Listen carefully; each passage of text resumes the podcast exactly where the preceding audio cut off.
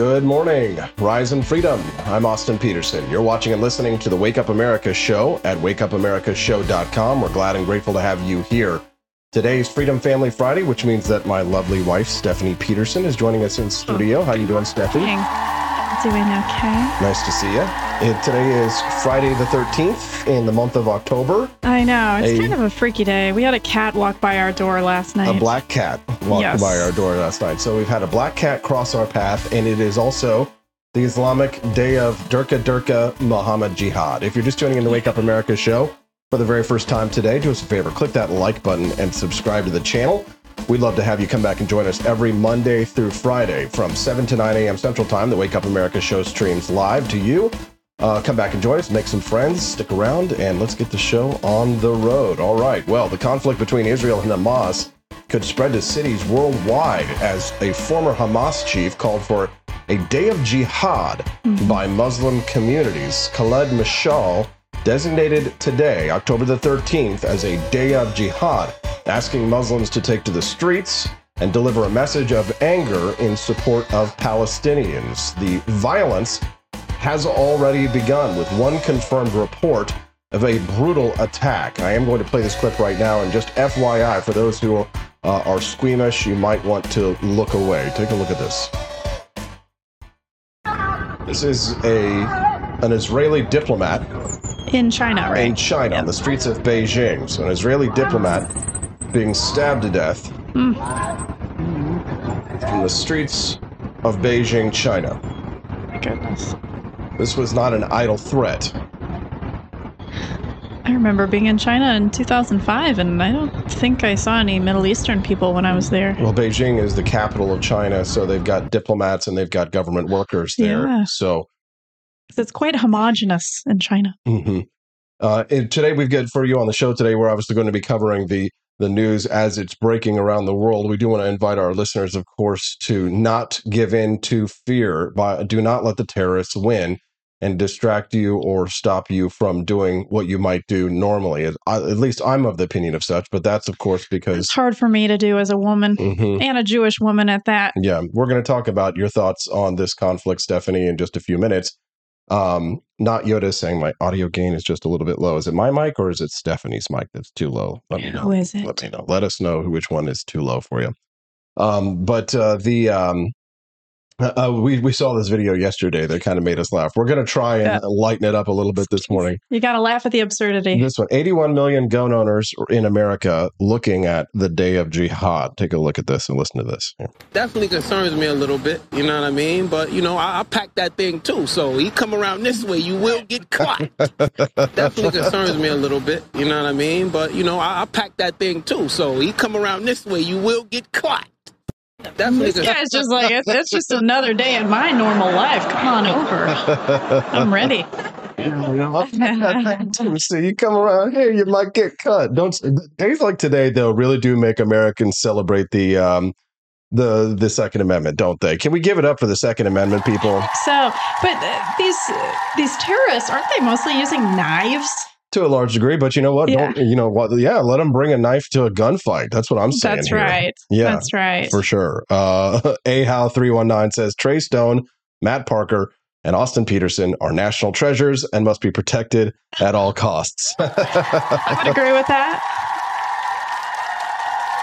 Now, I, I've actually been really looking forward to having you on the show all week, Stephanie, because we've been because we've been pay, you know talking about the Israel Hamas conflict, yes. And you've been you know you saw me doing a debate on Elijah Schaffer's show the other day, um, the uh, his slightly offensive show with a um, apparently Keith. Keith, uh, Keith Woods, I guess is yeah, his name, Keith Woods. Keith Woods, and from, uh, he's uh, in Ireland. He's an Irish Mm-hmm. nationalist, he calls himself, and he was there um, uh, bemoaning the plight of the Palestinians hmm uh, and there to defend the terror attacks uh, on Israeli babies and to, of course, um, induce fear and loathing in all of the uh, the thinking, rational, and free world. So we're going to talk about that with Stephanie. I want to hear Steph's take on this as a Jewish woman, my wife, the Jew. Uh, and then today we are going to hear from Aya Katz. Yes. So, so how did this happen? So Aya Katz, who's Aya Katz? So you want to But do you Mhm. do you know much of her background and kind of her connection to us? Um, I really don't know too much. I know that she's been following you for a long, long time. She's a Missourian. Mhm. I know she has connections to Israel. I don't know if she's from there. I know she speaks Hebrew. Mhm, Um, she is a researcher mhm. and she has a She's also an author. yes, an author, and she has a is it a chimpanzee? Yes, Uh, yeah, so she does studies on her chimpanzee that she she's, owns. yeah, she's a Um, lovely lady, a yeah, libertarian she's like a very us, interesting libertarian. person. she she's very smart. Her father wrote a book about the conflict between the Jews and the Muslims, or ISIS, uh, or not ISIS, but Hamas and uh, and Israel. And she's got Yeah. what she says is a very unique point of view on this. right. So she has right. to I'm come really on. curious to hear what this point of view is. So we're going to hear from Aya Katz this morning at Mm-hmm. 7:30 a.m. Central Time. She'll be streaming into us live via Zoom, and we'll get to hear her take, which will be unique on this one. You can also have your voice heard on the show today as well, anytime, night or day. You can text the Wake Up America show at 573-319-1586. Again, the text lines are open at 573 319 1586. If you want to text us in your thoughts on what's happening around the world, Quest Fanning is asking the question Is Jason Voorhees a jihadist? What? I have no effing clue. Wait, what? Isn't he like an American guy who's Uh, white? Jason Voorhees, Stephanie, you just literally watched Friday the 13th the other day. yeah. Yeah, Jason Voorhees was the the little boy in Friday the 13th, the killer. Kill her, kill her, Okay. mommy. Kill her, Okay. mommy.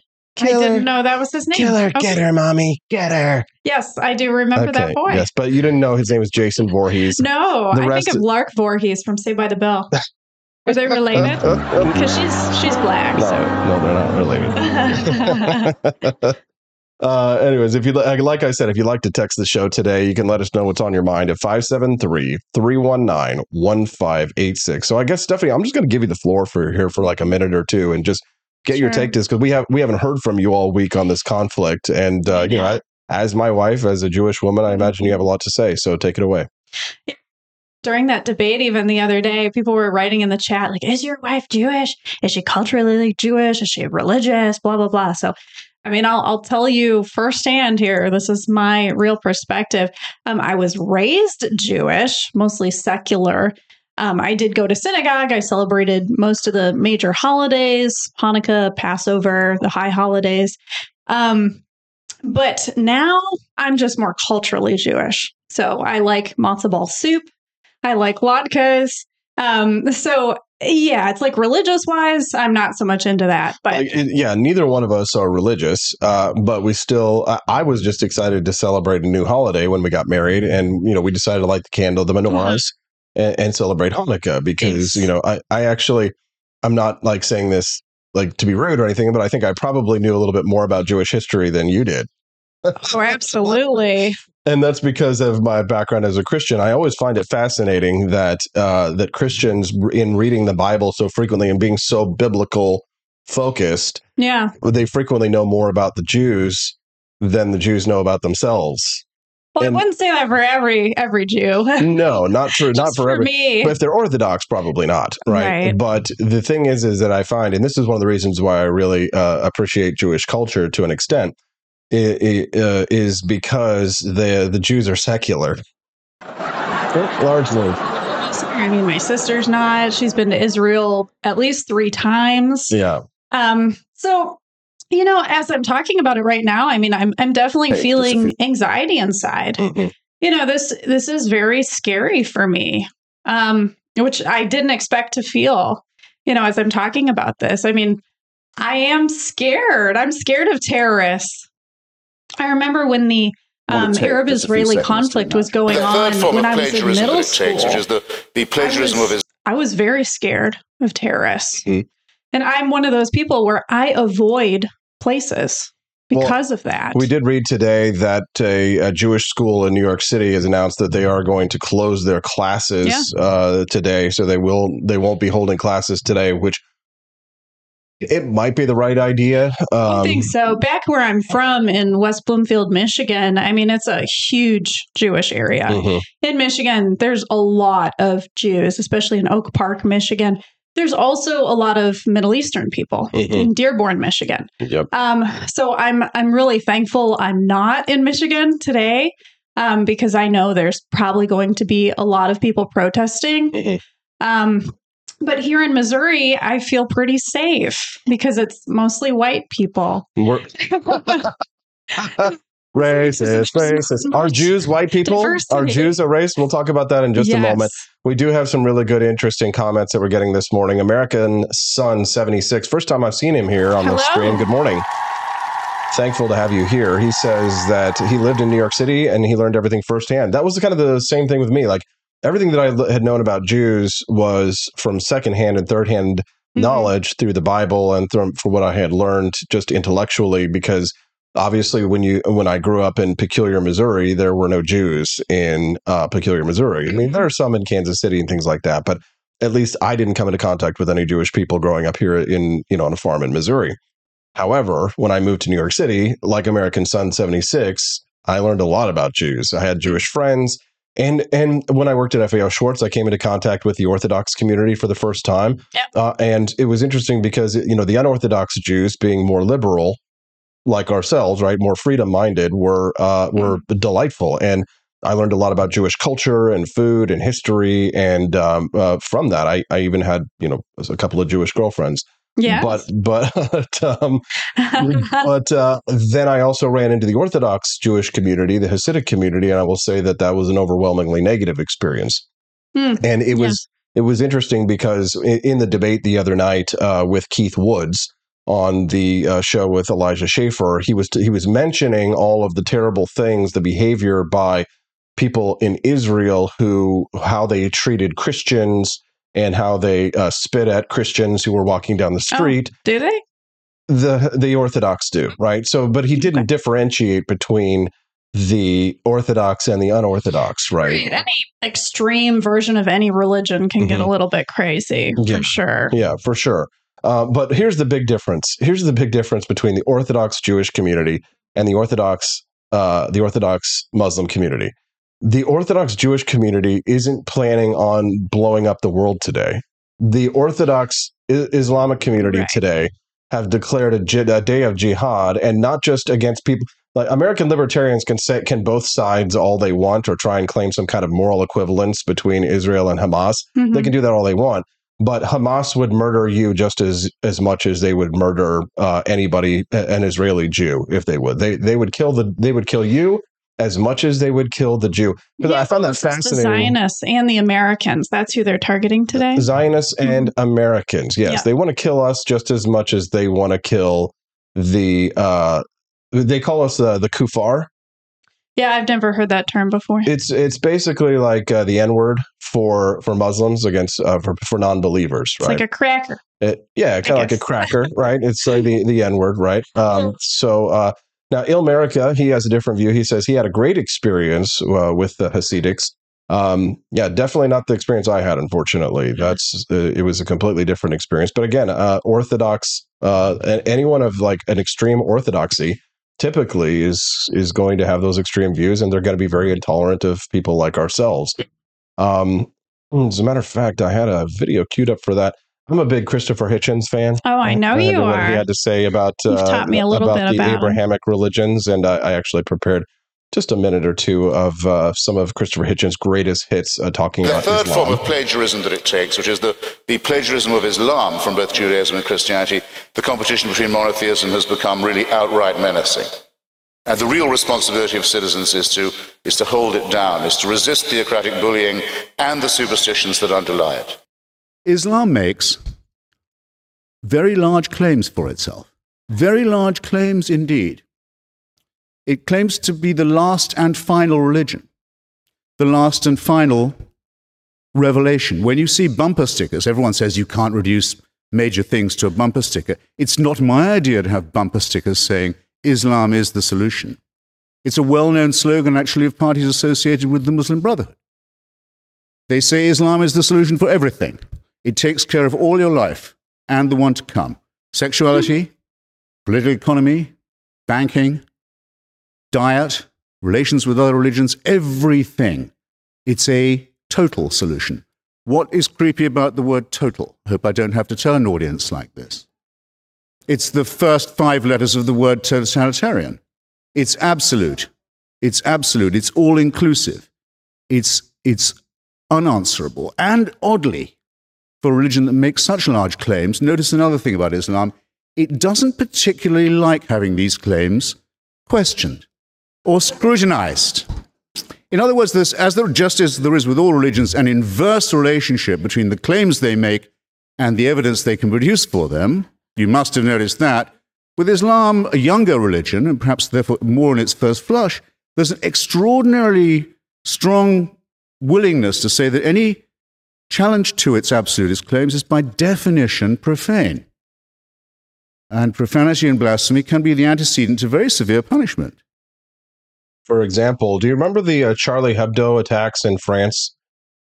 Uh, were those pretty recent? Those that what- it was maybe ten years ago. Uh, Oh, okay. No, no, no, no, these I were, don't These were, uh, I believe, ISIS-inspired uh, terrorist attacks in France that occurred because uh, Charlie Hebdo was a um, a satire newspaper uh, Oh. in France, and they uh, uh, it is a crime Uh-huh. to draw a picture of Muhammad in Islam, uh, even for foreigners. So you're not allowed to draw a cartoon or a picture of the Prophet Muhammad. Okay. You're not of the Prophet Muhammad, Yes. or else you may have a jihad declared against you. In other words, the people who were doing satire in Mm-hmm. in Charlie Hebdo, they didn't even draw the actual picture of Muhammad. I think they actually were doing like not paint by number, but you know when you you know when you used to draw the lines, like draw the picture of Muhammad, they would do like number one, number two, and you would draw the line, and it would draw Oh, the picture of Muhammad. I'm I'm, I'm forgetting Like easy, easy draw. Is Exactly. Number?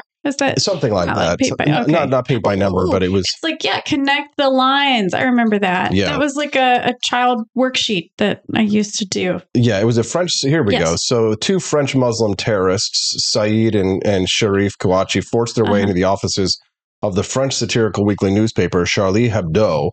Armed with rifles and other weapons, they murdered 12 people and injured 11 others.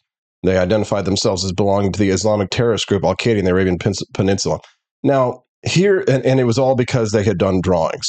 Hmm. So here is why there's no moral equivalence between the Jews and the Muslims. When's the last time we saw the Orthodox Jewish community launch a terror attack against people for defaming their religion?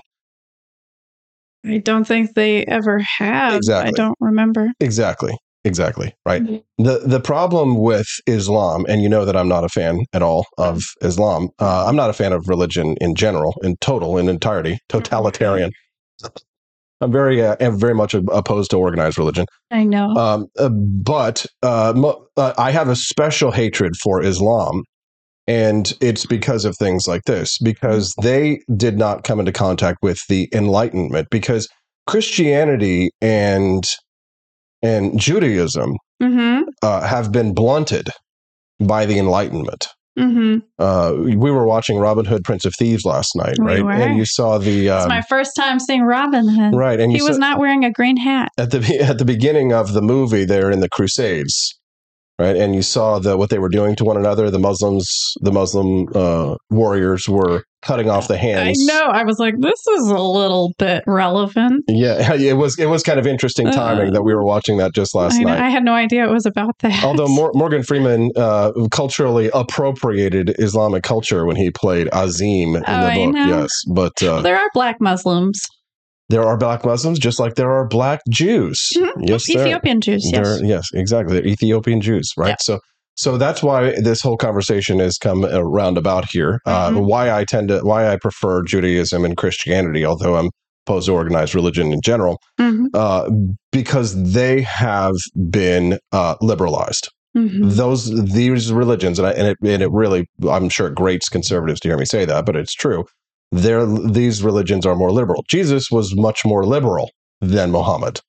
Correct. Right. Jesus never advocated for rape and murder, and you know, He wanted peace. uh, and Muhammad was a pedophile, but uh, uh, as well. So, and Jesus never took a bride, at least if you if you believe the Bible itself. So, such as it is. So, Correct, the other night, the other night, when I was debating with Keith Woods about the question of whether or not Judaism is a culture, religion, or a race, Keith was very intent on pointing out that DNA shows that Judaism, that Oh. being Jewish, is a race, which Yes. I disagreed with because I've actually spent five minutes, you know, not hating the Jews, but actually reading about them and learning and studying them. Go ahead, Stephanie. actually was doing some research on this um, because I was trying to understand what race is.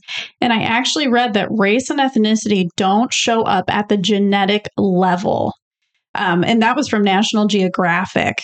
I mean, also McGill University, race is a real concept that we use as social beings. As for whether race can be found in our genes, the answer is no.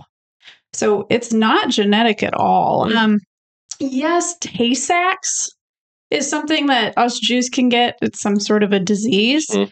Um, but I think you brought this up in your debate. It's because of the inbreeding Yes. that was happening.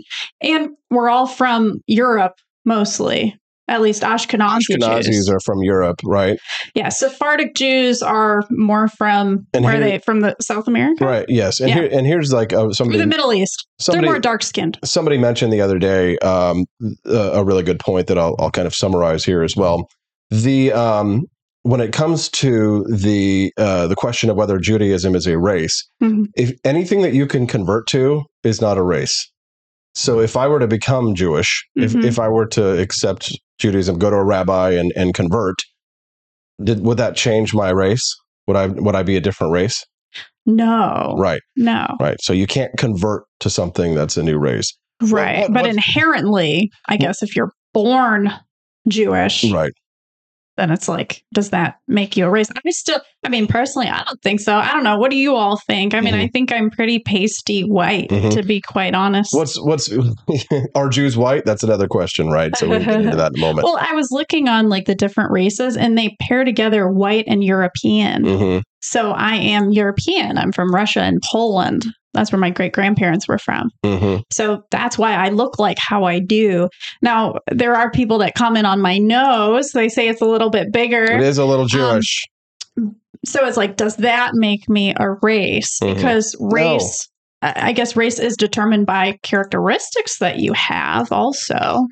It's it, you know what the funny thing is is that like it, it really it's just telling you sort of like regionally where like your ancestors mixed like to a large part like when you mm-hmm. really look at things on a meta level like we're all really just one race essentially right human race. right if we if we were if we were really like if we were really that far apart it would be more difficult for us to breed but because we're all part of the human race we can all breed with one another and i really true. and i fucking hate how race obsessed people are anyway like Mhm. who gives a shit what race you are I know. you know who you know who gives a shit is racists racists really care about that stuff yeah. like that Keith Woods character that I was debating the other night. It was so fascinating because he was so. He, what's what's fascinating too is with the Hitlerites is is how like you'll have the Rashida Tlaib factions of the Democratic Party Mhm. who are you know free Palestine. You know we we know free Palestine. Oh Hamas is just doing what they can to defend themselves.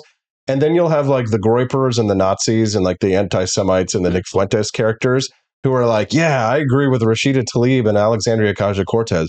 But it makes sense. It actually it makes sense because uh, you probably don't know that there were Palestinian Arabs who fought for Hitler uh, on in World War II. Wow. Yeah, so, So he liked them.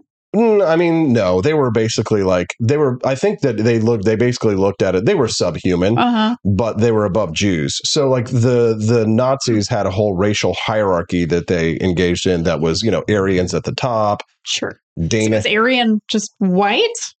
It- yes. Well, what's funny Are you not white if you have brown hair? I was- don't know. It was this whole cult. So I, I won't get into too long a description of like Aryanism here or anything like that. But like Yeah. it was this whole made up. Th- it was all made up by uh, Heinrich Himmler, Uh-huh. right? It, and it, they based it around their pagan, their their weird pagan religion. Remember we talked about this, and they kind of like weaved Arthurian legend into it, where they were all the knights of the Round Table and. Mhm. Like I, I believe that like they they claimed that Aryans initially came from Iran that like because Caucasians from the Caucasus Mountains. Please, somebody wow. correct me if I'm wrong. The Caucasian Mountains on this one. Uh, there's a lot of things that are overlapping in this one. and I might be getting it confused, but but yeah, but it was all made up. As a matter of fact, Hitler actually privately was, spoke to people about when in the final days of the of the Third Reich. Uh-huh. Hitler was kind of making fun of Heinrich Himmler because Himmler was so obsessed with racial identity and trying to prove the superiority of the um, of the of the lineage Mhm. of the Aryan race that he, that Hitler was kind of like making fun of. He's like he's wasting his time because, of course, what they determined was that they, they were trying to prove that historically that the Aryans were always supreme. Mhm. But the fact is, is that like the Chinese had a more advanced civilization when like the white people, if you will, or Yeah. Were like still living in like caves and in mud huts. The Chinese were like building palaces and things like that. So, so it's like it's this myth of racial superiority. That's what they have to do. That's and it, that's why you'll see this overlap between like the Groypers, like the Nazis, and the mm-hmm. the the like the anti-Semitic types, right?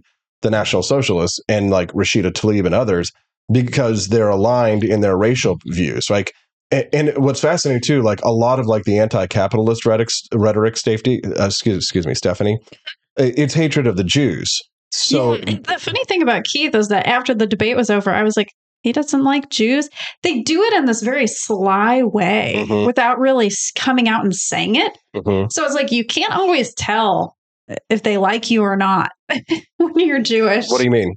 I I just felt like he wasn't like completely direct at being like, I don't like Jews. You know, they don't really say that. I mean, at some point, I, I was like, if I had had enough time, then I would have just basically said, like, these are a lot of complex rationalizations and justifications for you just saying that you don't like Jews. Because right. I know that they don't like Muslims either, because Christian nationalists are not fans of Muslims. uh-huh. But they're but they're kind of like an enemy of my enemy is my friend, right? They the Nazis always see Jews as like the biggest enemy of Mhm. uh, of of course national socialism as well and that's why nazis and hard like right people who are like groypers and others they don't really uh, support most of them free markets. Mhm. that's why they're national socialists and they hate capitalism because they see it as jewish capitalism right? Of course they also see marxism as jewish marxism.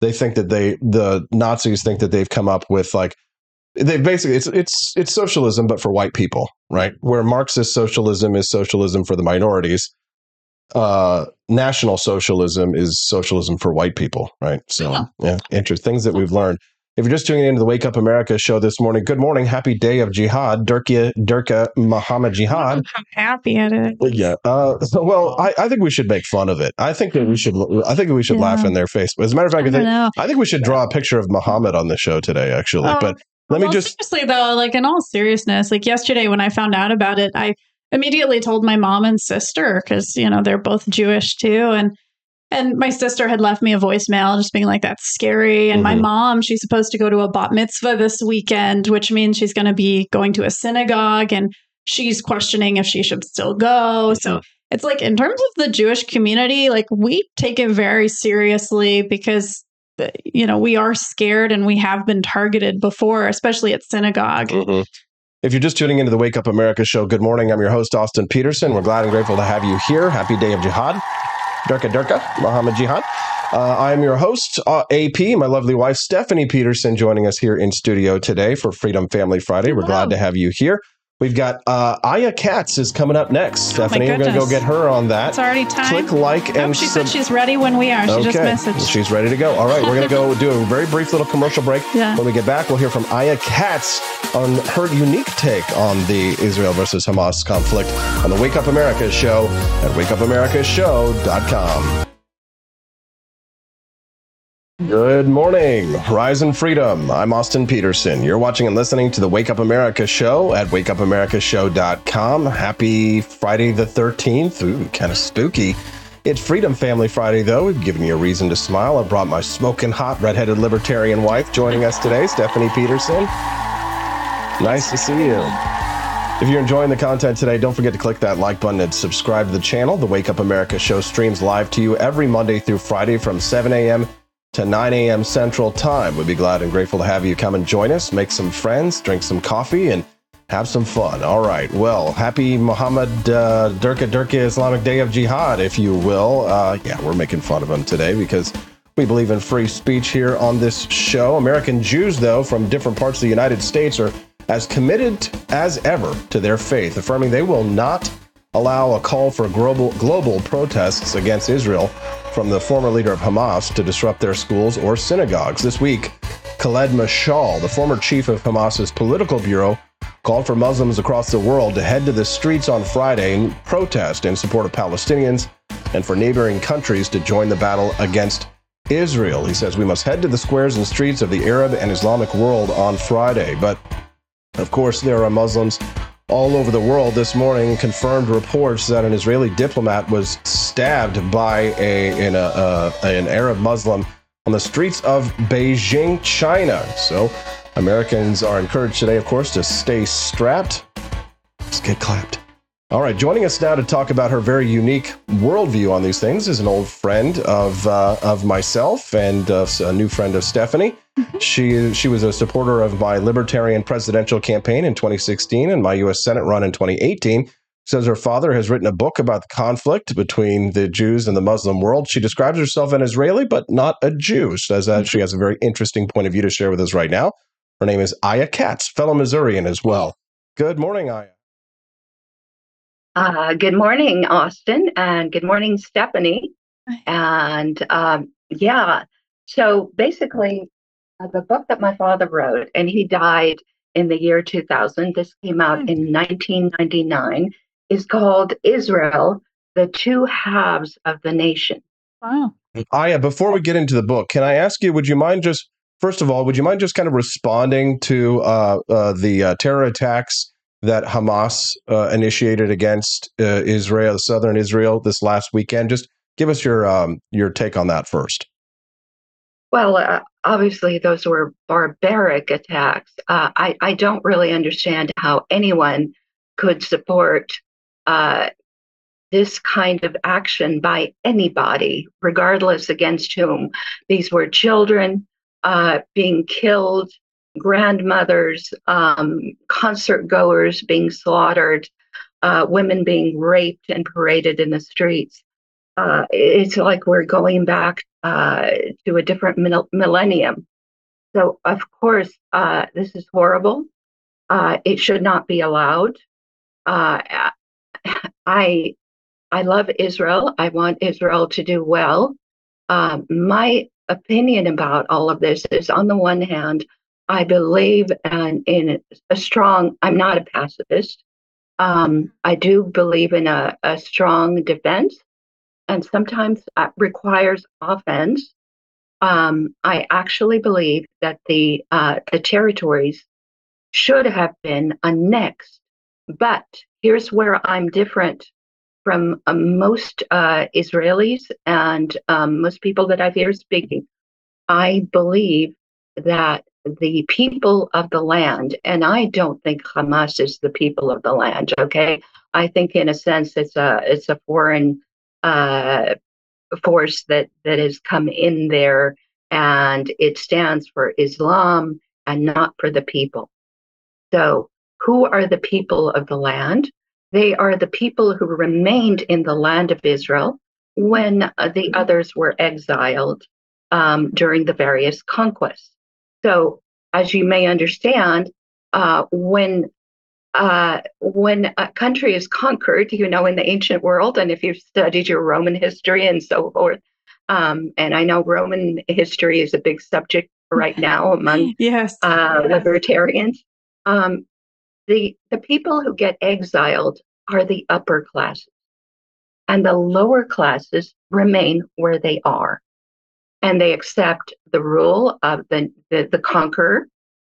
Um, so anyway, when when the Zionists came to uh, to the land that was called Palestine, um, well, uh, Syria, first Palestina. Was, yeah, it was before that. It was before the British. Um, it was uh, the the Ottoman Empire that ruled that area. And actually, what the Zionists did is they bought land. They didn't conquer it. They actually paid for it with money. Mm-hmm. And they settled there among the people who were there. And they were not enemies of the people who were there. You know, you have your house, I have my house. You have your farm, I have my farm. There was, those people did not call themselves Palestinians. Um, it was the conquerors who called them that. Um, and most of those people call themselves Felahim. Oh. Now, they spoke Arabic because, you know, they spoke whatever the language was of the conqueror of the moment. Um, but they were basically farmers. They had always been farmers. They were the people who had been there before the exiles. So, in fact, they are our brothers.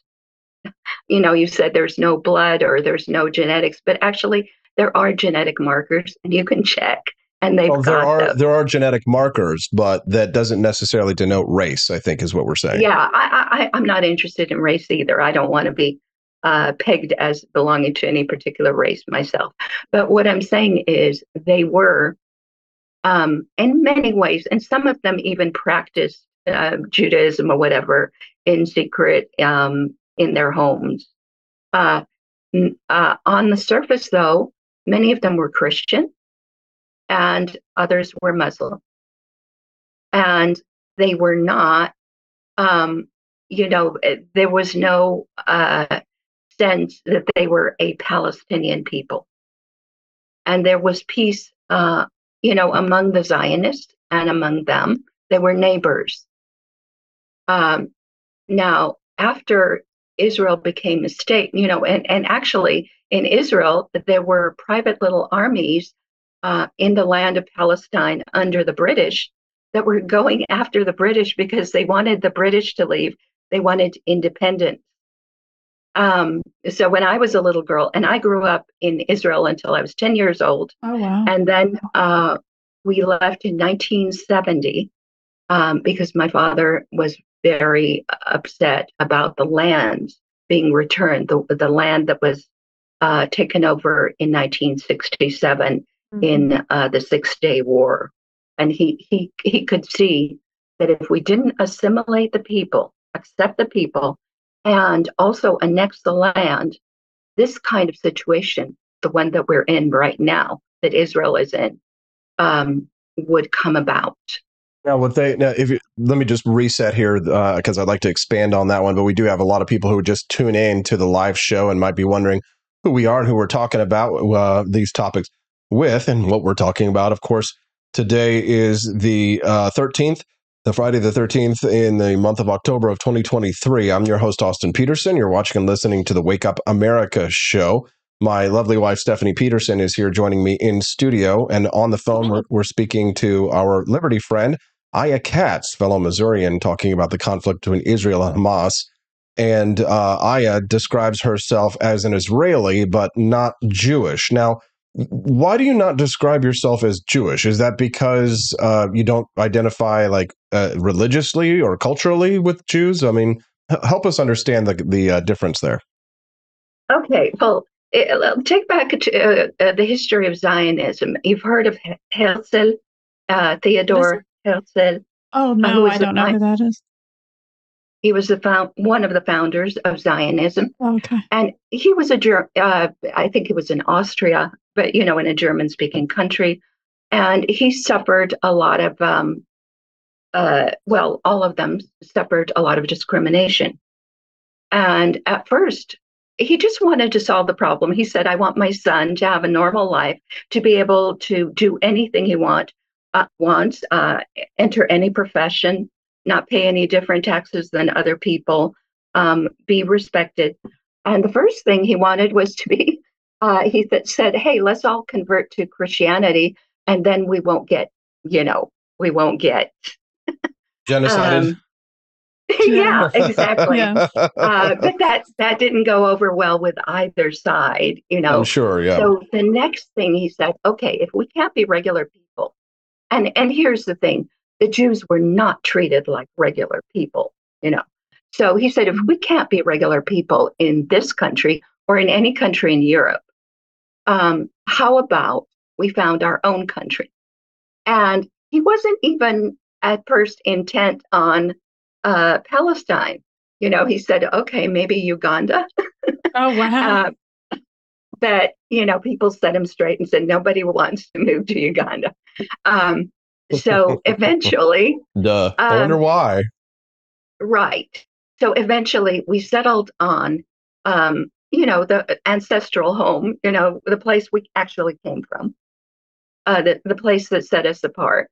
And people in Europe raised money um, so that those who became Zionists could be regular people. Now, what does regular people mean as to as opposed to Jews? Jews were generally pacifists in Europe. They did Mhm. not bear arms. They Hmm. uh, did not uh, deal with agriculture. Um, Oh, they did not didn't. in Europe. Um, most of them were not allowed to own land, so they couldn't be Oh. farmers even if they wanted to be. Wow. Uh, but the Zionists were going to do all of that. Mhm. They were going to defend themselves, so they would be men of arms or women of arms, if you like. Mhm. Um, and they were going to grow their own food. Mhm. Um, they were going to be um, an independent nation and not behave like what they called Jews. So their Right. idea of Jews was the pejorative that was used in Europe. You know, you know, there was the um, the stereotype of the Jew is kind of hunched over and he lends money and he's mean, you know, and that was what the pogroms were about. You know, Mhm. they would show people. So we were not going to be that. We, we were definitely not going to be that. We were going to be proud, strong, have our own country. And most of those people, by the way, were not at all religious. They Uh, were one of- secular. One of the things uh, that you brought up earlier, Aya, was the question of annexation. There's a couple of different ways to look at the annexation question. One is that you simply, uh, uh, it's the right of conquest, right? You look at it like um, cowboys and Indians, right? You know, we're going to take this land and we're going to trail of tears your ass. and then the No, other no, no, way, no, no trail of tears, please. Right. No. and the, and That's, the, right, that's a but, difference. but the second, but the second way is, of course, to hold a referendum. Um, well, here's what happened in Louisiana, right? They were just bought and sold. And I'm not saying that's constitutional, but what you have to understand is their personal property wasn't taken from them. They're slaves. Um, you mean? no, no, no. You're talking about the? I, I, thought, I thought you were talking about the Trail of Tears. uh, oh, no. I, what I'm saying is you have to be respectful to the local population. Okay. Right. you have to respect their rights as human beings and eventually you have to give them the right to vote uh, Mm. and all the other rights that go with being citizens now that can take a little bit of time you know um, yeah but but but exactly but so, So, if you what look kind at of the process? example So, but I mean, what kind of process of annexation do you think that Israel could undergo with when it comes to the Gaza Strip? Because you can't allow that kind, those kinds of living conditions to continue. Because one, it's a security threat to yourself, and two, the Palestinians who live there in the Gaza well you Gaza have to get rid of yeah you have to Yeah. get rid of hamas but there are regular people they're just regular people who want to live their lives. And actually most of those people would welcome being part of israel and being treated well in israel as citizens. And that's what i'm advocating. So that's what i said no trail of tears. So for instance when louisiana uh, was first of all a territory bought and sold you know um, the people there still had their houses, their land, everything else. Their property was not taken from them. Their, and I say personal property. I don't. I don't mean uh, chattels. I mean their property as individuals was not taken from them. I was Um, just kind of making the joke because uh, one thing that mo- most people don't know, whenever you see like the pictures of like the Trail of Tears, they never show their black slaves being carried along with them because the Cherokee had slaves. Mm. Mm. But every time you see like pictures of the Trail of Tears, it's like, oh, these poor Native Americans. Oh, where, where, where were their slaves? What about the, if there's going to be any reparations? Maybe they're, we need to go for the Cherokees and get go get all their money and you know. maybe we well, annex I their mean, if their slaves came I'm just them, kidding. then- yeah, look. no, but it's um, true that did happen. They, they did have slaves. Yeah, yeah, they did have slaves. Well, a lot of Native Americans took uh, took uh, white people slaves all the time. Sure. Um, yeah, I'm not I, denying I, that. I'm sorry. I'm running out of time here. I've got a, just a, a couple more minutes. I'd, I'd like Okay. to. You know, I want to give you the floor here uh, and and set this up for you before we go here, and just kind of, if you Okay. wouldn't mind, you know, giving us just kind of like your final thoughts here on this conflict between Israel and Hamas. Where do you think this is going? Uh, and what do you think the solution to this problem is? And just lay it out. I'll give you two minutes. Okay. So the solution is not bombing from above and thinking that oh, this is retribution. You were mean to us. We're going to be mean to you. First of all, even the bombings are not anything near like the atrocities that were committed against individuals in Israel. So I don't think that bombing ever works as as a final solution to any problem. Um, usually, when you bomb people, they they just become more intransigent. I think it ne- it needs to be war on the ground. Uh, Hamas and any, any Hamas representative needs to be taken care of, wiped out, but it should be done with as much delicacy toward the actual regular, ordinary people who live there as possible. And regular life, you know, commerce um, and just going to school and whatever it is people do should be immediately restored in the area. It should not be that we take retribution against the citizens, the, the people. And we should open up Israeli schools that teach in Hebrew to the people of the Gaza, give them the opportunity to learn the language, become assimilated into the culture, have the same rights as everybody else. I'm not saying that can happen overnight. It, it usually takes a generation, um, but little by little, just as in Louisiana, it didn't become a state immediately. It was first a territory, but it needs to be annexed. It needs to be controlled, and kindness and respect need to be shown to the actual ordinary people who live there. Agreed, but we do have to. Kill, uh, I think we have to kill the terrorists first. Oh, sure. Didn't I say that? Yeah, yeah target uh, Hamas. Yeah, uh-huh. exactly. Uh-huh. Aya Katz, uh, fellow Missourian liberty lover as well. What's the name of the book, by the way? Uh, Israel, the two halves of the nation. My father explains that actually we are one nation and we are at war with each other. And do you know why Jordan will not allow Palestinians to go there? Because they think of them as Jews. Okay. okay. We'll have to talk about that one another time. Aya Katz, thank you very much for your time today. And we look forward to having you back sometime and have a thank good weekend. You. Well, thank you. You have a wonderful week, weekend too, Austin and Stephanie. Thank, thank you, you, very Bye-bye. much. Aya Katz. She's so knowledgeable. I mean, this whole conflict is just way too complex and it goes over my head. I just I think about it in terms of Americans, how would I deal with it? And I'm just like, again, non interventionist, like, not my battle right now. Not the United States' battle. Right. Not I agree. yet. I agree. But if there's like terrorist attacks that happen today, for mm-hmm. example, mm-hmm. you know, I think America could get involved and Agreed. that would be okay. Agreed. So here's the deal, guys. We've got a little game we're going to play today. One, oh, we're going to do a, a giveaway yes. from apforlibertyshop.com. So, first of all, we have to say thank you to Corey and Callie.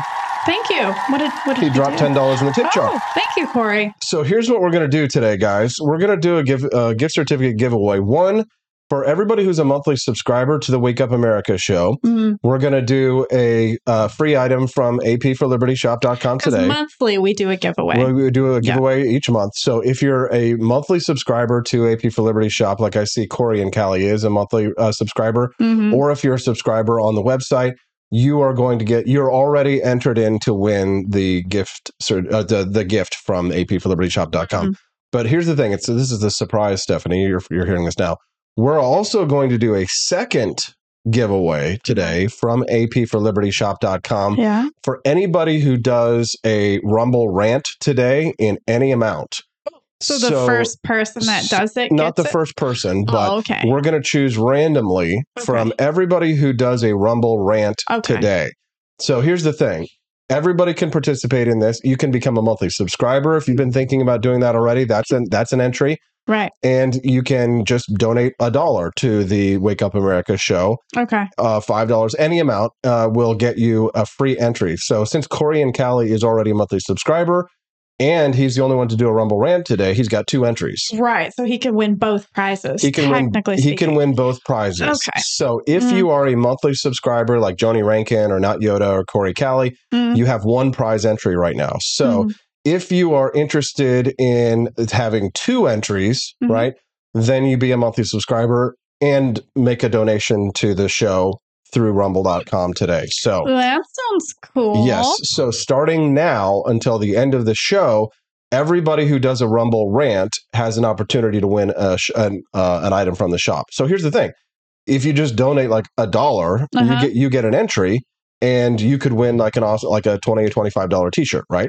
So I Nice. think that's a pretty good deal, right? Yeah, it would be worth it. Absolutely. So, Cost benefit so we are going to be doing two gift certificate giveaways today on the show.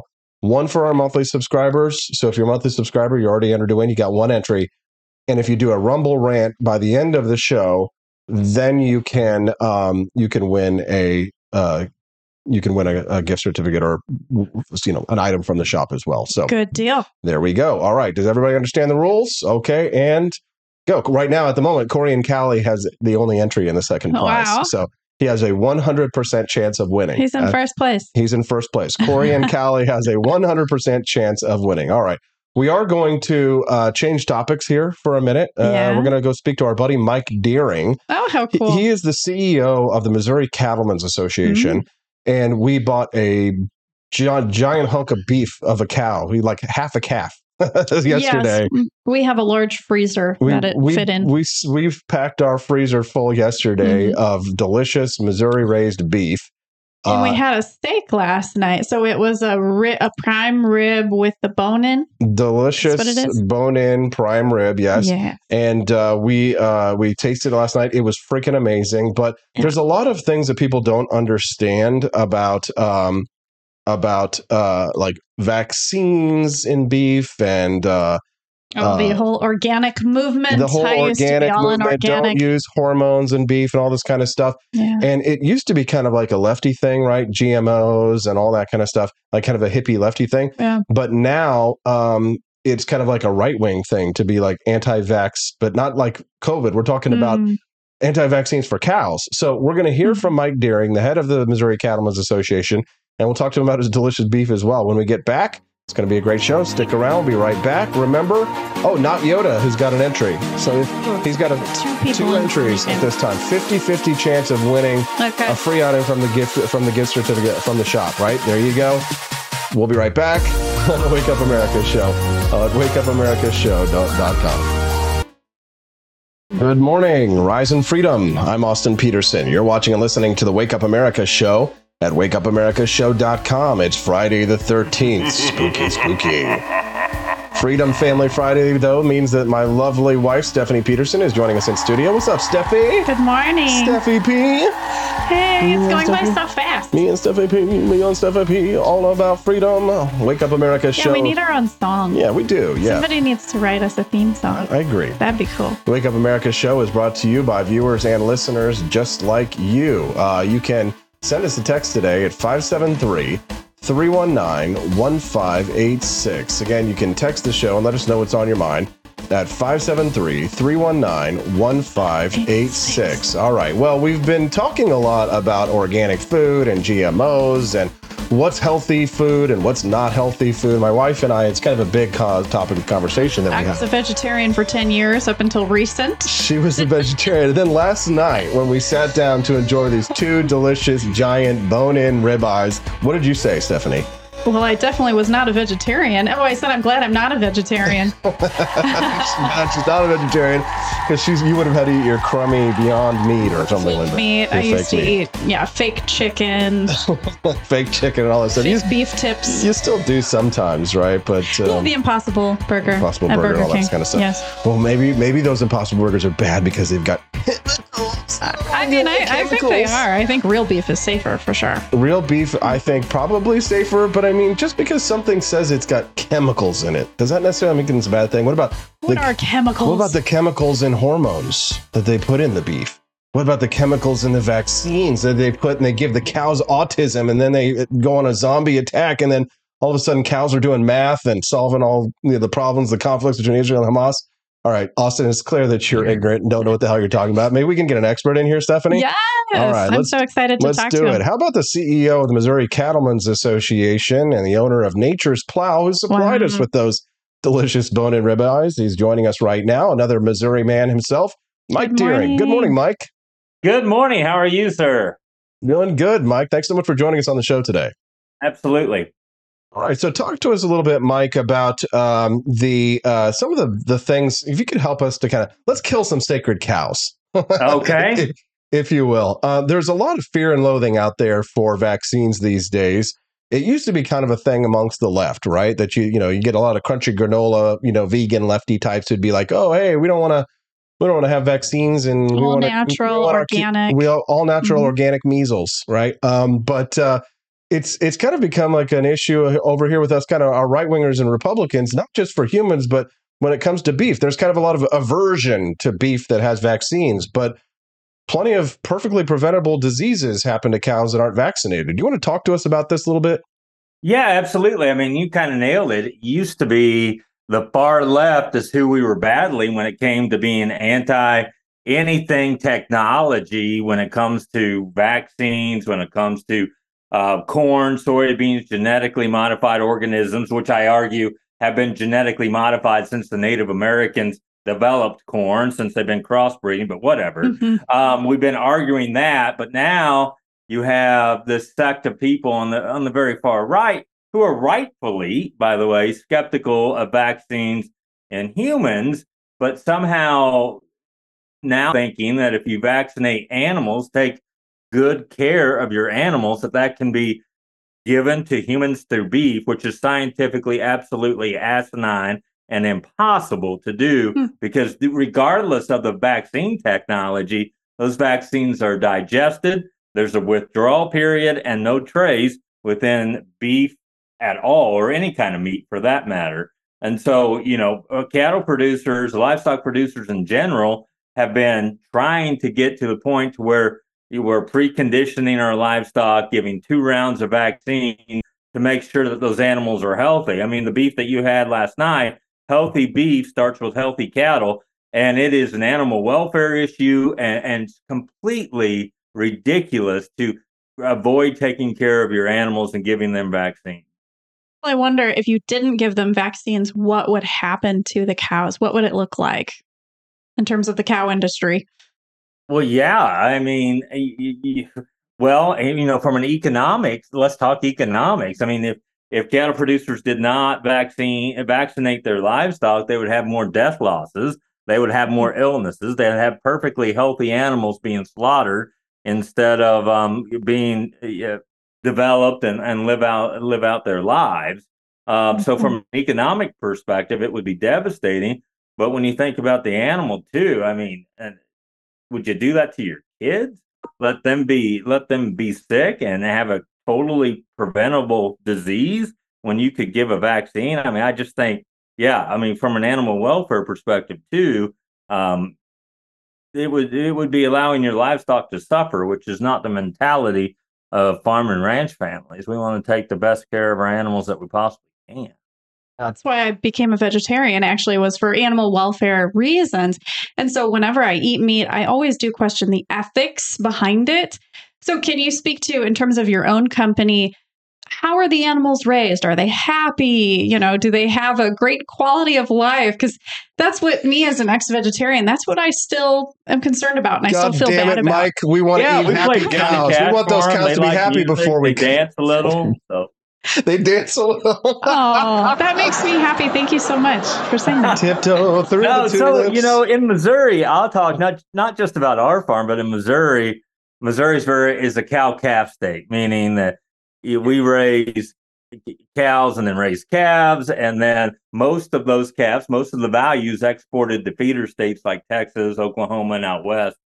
But all most of the livestock here, um, well, all of it on our farm, but most in the state is raised on pasture 100% of their lives. Uh, and then we have a typical Missouri feedlot, which they have access to grains, but they're always on pasture and those kind of things. And so, you know, farm and ranch families uh, is 98% family owned in this state. We're the second largest cow calf state in the country. We have more family farms in this state, more beef cattle farms than any other state besides Texas. These are good families trying to make a living, conservative people uh, now being attacked by their own for trying to take care of their livestock. If you're just tuning into the Wake Up America show, good morning. I'm your host, Austin Petersen. I'm here with my lovely wife, Stephanie Petersen, and we're speaking to Mike Deering. He is the CEO of the Missouri Cattlemen's Association, and he owns a farm that's called Nature's Plow, where we bought ourselves a nice little delicious quarter of beef yesterday. And uh, We uh, we also ate some, and it was pretty damn good. I'm gonna say. You go ahead, Stephanie. You you are raring to go. Just go. really interested in this just because I was just eating meat not too long ago. But I guess talk to us about the difference between buying from a store versus buying from a company like yours. What would be the benefit of that? How can you convince people to do that? Well, the beautiful thing is that consumers have choices, and that's why you're not going to hear me condemn organic, grass fed. You're not going to hear me even condemn vegetarians, although I question your mental state. Um, Me too. Because I, I believe in choice, and I think that Yeah. consumers should have choices whether they want to buy local, buy direct from a farmer, or they want to buy from a grocery store. They need to have confidence that that animal that that that uh, that meat is safe and that Mhm. it was raised ethically and responsibly. And I have confidence of that no matter what your choice is. Now, buying locally, um, you, you, it's in your own backyard. You know the farmer, you know Yeah. how it's raised. If you want to come out here and take a look, you're welcome to do so. And so that's the main difference is you have Mm. that interface with the farmer, you have the interface with their operation and their day-to-day activity. I like that.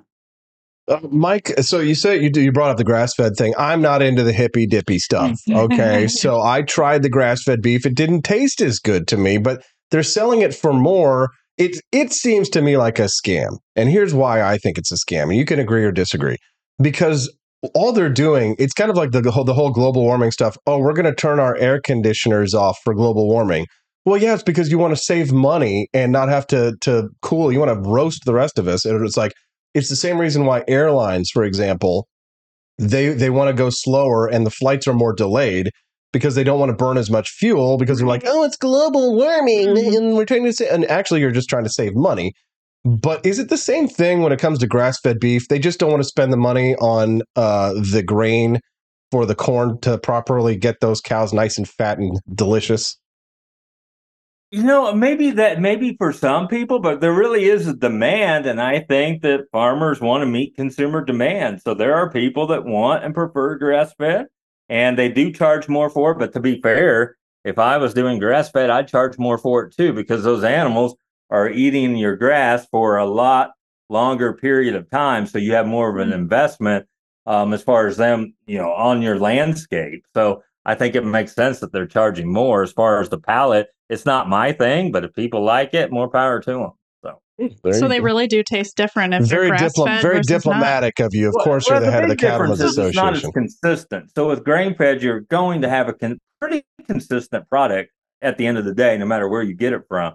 With grass fed, I mean, there's so many different variations of grasses and how you do things, and so Mhm. you could have a wonderful experience or you could have a miserable experience. So the problem there is consistency. The best steak I've ever eaten in my life was grass fed. The worst steak I've ever eaten in my life was grass fed. So. Well, here's the thing: when it comes to grass fed, it's cheaper to to make a grass fed cow, right? But it's more Oh, expensive I to buy. believe- I don't. I don't think that's true. Really? No, Explain. because I mean, you know, you're those. It takes a lot longer to take them from a calf to a finished animal on grass. Oh. So they are on your property, on your landscape, um, under your care. So you have more labor, more time. There Mhm. uh, more wear and tear on your pastures and your forages. So I mean, they're they're around for a lot longer. So I would say it's more expensive. I depends on the price of grain, but I would say at the end of the day, it's probably more costly. That's interesting. Hey, this is just a, an interesting little aside, but Mike, have you ever tried? Have you ever had real Kobe beef? I have, yeah. Where, where did you get a chance to try that? Oh, I lived out in Washington D.C. for about a decade, which was a miserable experience. But um, Oh. Same. no, I loved my job out there. But um, yeah, I hated the Beltway living there. Uh, We Hmm. could have a whole segment about that. But Mhm. anyway, um, yeah, I had Kobe beef out there at one of the fine restaurants in in Jeff City, and yeah, it was yeah, it was quite delicious. But I don't know if it was worth what we paid. Oh, I think it feel was like it worth it. was. we, yeah. we ate it in Japan. yeah, but maybe it was because it You was had in Japan. Okay. Yeah, yeah, we were in Japan this last February for a, a vacation, and uh, when we were in Osaka, we found a uh, uh, a restaurant that served Kobe beef, and they had like the whole hibachi in front of us. But I mean, Oh, the yeah. marbling in that was. It was, I mean, dramatically different than a lot of the cows that we see here. I mean, I mean, what is because uh, uh, wagyu beef is just Japanese beef, right? Kobe Oh. is. Go ahead. Wagyu is actually a breed of cattle. Okay. Right. Uh, but Yeah. I, I thought Wagyu just meant Japanese cow. Um, Is it's that- a specific breed. We have people in Missouri um, who raise Wagyu cattle. Yeah. Okay, good to know. But then Kobe beef is specifically from one region in Japan. Correct. Right. Okay. So, uh, is there something different about Kobe beef compared to what Americans can? Can Americans compare uh, beef compare to Kobe beef? I believe so, but again, it goes all the way back to that uh, that what what you like. If we all like the same thing, then um, nobody would be successful, I guess. So it Yeah. just depends on you know. A lot of people like super lean beef; they don't like a lot of fat or a lot of marbling, and some people like what you're talking about, the Kobe and and that I love heavy, fat. Fatter the better. heavy Yeah. butterly butter consistency that you're going to find in the Kobe. Yeah, for sure. All right. So let's see. We've hit the vaccines. Oh, you know what we haven't talked about yet, Stephanie? Hormones. That Yeah. is fattening up Because they those say they pump them with hormones, pump and then these- it comes into our children, and then they eh. develop quicker and go through puberty quicker. So mm. it's like, what is that all about? Tell about? us, is is it true that if you're pumping the cows full of hormones and the and the kids are drinking the milk, that the girl that female humans are going through puberty earlier because of the hormones they're putting into the cows? No. Okay. what? How dare you, sir? You've just defied my religion.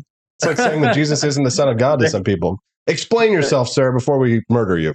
There's more. There's more hormones in M and M's than you'll find in beef. But anyway, Oh. uh, so Oh, yeah, really? I mean there really is um, in in chocolate than what you're going to find in beef. But so the hormones that you hear about um, farmers and ranchers giving those to help in growth development, um, there are implants, um, but they just enhance the hormones that already exist in the animal. It's like a stimulant um, for that animal. There's not adding a whole bunch of hormones or anything. In fact, if you take beef that had no implants versus beef that had implants, there's no hormone difference.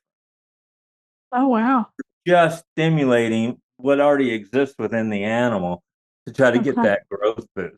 Um, we have a cool display that we do on educational activities with the association that kind of shows okay, here's how many hormones you get from peanut butter. Here's how much you get from M and M's, and and beef is at the bottom of the totem pole on on the foods. But regardless, you're gonna you're gonna get those hormones naturally um, anyway. So it's not like we're adding adding hormones. That's just crazy. But, Stephanie, do you know how I to make a it. hormone? I mean, I get why people think. Do I know that. how to what? I get it. do you know how to make a hormone? N- no. If you're just if you're just tuning Oh, gosh. if you're just tuning into the Yes. Wake Up America show, good morning. I'm your host Austin Petersen. We're glad and grateful to have you here. I don't know how to do that. Stephanie doesn't know how to do that. Um, you'll catch something from from that. Uh, if you're just tuning in, I'm your host Austin Petersen. My lovely wife Stephanie Petersen, who is so completely innocent that she has no idea these kinds of dirty jokes that I make on the Wake Up America show. Don't About cows. don't. We're talking about cows for the love of God. Don't call them. No, I w- I would never call you a cow. Uh, you can do us a favor and click like and subscribe to the channel if you want to help us to spread the message of economic freedom and personal liberty. I'm speaking to Mike Deering. He's the CEO of the Missouri Cattlemen's Association, uh, as well as the head. He's got his own farm called Nature's Plow. We're talking a little bit about some of the myths and sacred cows, pun intended, uh, about the beef industry. Stephanie wants to weigh in. Cow milk question. Do you all also sell milk with from your company? We do not. So we do not Okay. have dairy cattle. We do have a, a dairy industry in the state, but um, no, we do Okay. not. Yeah, I was just curious because I know that a lot of people in society now are saying cow's milk is not good for you. So I was curious if you um, had any insight on that topic. Yeah, I really. uh, Besides, yeah, I think cows. I I haven't seen any science that would ever convince me to believe that. I think Mhm. cow's milk is extremely healthy, and uh, we use it every day in this little family. So I don't uh, don't think we've grown any extra arms or anything. But This is actually a good segue because I have a my next story Uh-huh. is going to be about how people are eating much less breakfast cereal these days. Yes. And the initial reaction to that is, oh, well, it's because it's not good for you. It's not healthy. It's sugary. That Mhm. may be part of it. But it's actually because people are drinking a lot less milk. Hmm And we are going to talk about that next. But I want to give Mike the the floor uh, for to have the last word. Mike, you want to uh, plug your your business, Nature's Plow, for anybody who might be interested in uh, getting themselves some delicious beef like we did. Highly recommend and endorse it. And you know, we're not being paid to say that. This isn't an advertisement or anything, but I'm just saying that last night we had some un- incredible steaks from your farm, and so Yes, we are you know, so grateful. yeah, Thank you so definitely much. seal seal of approval there from the Petersen family. So if you'd like to share with our listeners where they can reach out to you to find out about your beef, lamb, and and uh, and pork offerings and things like that. That's right. It's not just beef; it's Yeah. also pork and lamb. Exactly. That's true. Yes. Exactly. And if you yeah, want such a Zionist absolutely. Yeah, you pig, can check us out at naturesplow.com, but encourage you to get to know your lo- where depending on where you live, get to know your local cattle producer, get to know your local farmer and do Mhm. business with them. There's a lot of farmers throughout the state who sell direct to consumers raising great products and get to know them, develop a relationship, check them out. I do have a question. Do you sell nationally? Are you able to ship meat? You know, we do not. Uh, we've Okay. looked into that, and, and I don't think with my real job that we have time to mess with the logistics of that. Oh, And- sure. and God knows the U- United States Postal Service is less than reliable. Yes. Mm, mm. Mike Deering, head of the C, uh, CEO of the Missouri Cattlemen's Association, fellow Missourian, and uh, of course the owner of Nature's Plow. Check him out online. So hey, thanks, Mike. Hey, thanks for the beef, brother. It was absolutely delicious. We'll definitely come back. Absolutely. Thanks for uh, chatting with me and busting some of the myths that we're not um, trying to poison the population here. So There you go. every Thanks, Mike. Have a great day and a good weekend. thing. Thank Yep. you. Happy Friday the thirteenth and happy happy day of jihad. Gosh, because yeah, I used to be one of those people. I was like, the hormones. I, I want only organic, Now, Stephanie, why did you believe that stuff? natural news. Um, I mean, I believed in like um, basically the government was spreading like what was it, chemicals in the sky from the airplanes, chemtrails. and I thought that was going onto our crops and the Right. grass that the animals would eat, and it was. Uh, I have no idea. I was just repeating things I heard, and then you know, the organic stuff is packaged so nicely and it's so pretty. I think we were actually watching recently about the branding of organic companies. It's specifically meant to be very catchy, Mm, you know, like an avocado with sunglasses or something. yeah, exactly. Yeah, we we've got that cracked video we can play here in a little bit if we'd like. But uh, I do want to say thank you to all the super chats, or I guess we call them Rumble. Ramps. Yeah, My Studio dropped twenty dollars in. He doesn't want he doesn't want the prize entry, but he just wanted to tip us. Thank Well, you for that. You are so nice. Thank you. We appreciate that very much. Uh, Alicia Wilder says that they're half a state away from me, more sustainable to buy closer to home. Depending on where you are, Alicia, I'll say this that uh, because we're in Jeff City, they're in Northwest Missouri, so Mm. we're a half a state away as well. So they say sustainable, does that mean in terms of gas usage and pollution in the air? It might be just be cheaper to buy local, you know, more local than that. But uh, but they we, they did have free delivery for us, so it wasn't bad, which Mhm. was kind of nice. But um, um, uh, thank you to everybody who's uh, doing Rumble rants today. Just an FYI, if you are a monthly subscriber to the Wake Up America show, like Pork Chop, for example, over there, Well, they uh, might like the pork of uh, the company they we just talked to. they might like the pork. Um, pork Chop, for example, is a monthly subscriber, as well as Joni Rankin Uh-huh. uh, and others. You are already entered to win the the uh, prize that we're going to give away at the end of the show. We're actually giving away two prizes. So here's how this works today for those who might just be tuning in.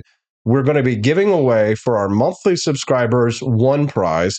And then for everybody who does a Rumble rant today on the show, uh, which I have, here's the list that I have. Tell me if you did, and I don't have you on here. Not Yoda, Corey and Callie, Quest Fanning, Blue Trike, Joni Rankin, and Studio. Those were all the Uh-huh. um, the Rumble rants we've received The today. studio is exempt. Let me know if I didn't. Yeah, Studio wants to exempt himself. Uh, so those people who have done Rumble rants in the show, they're all entered to win as well.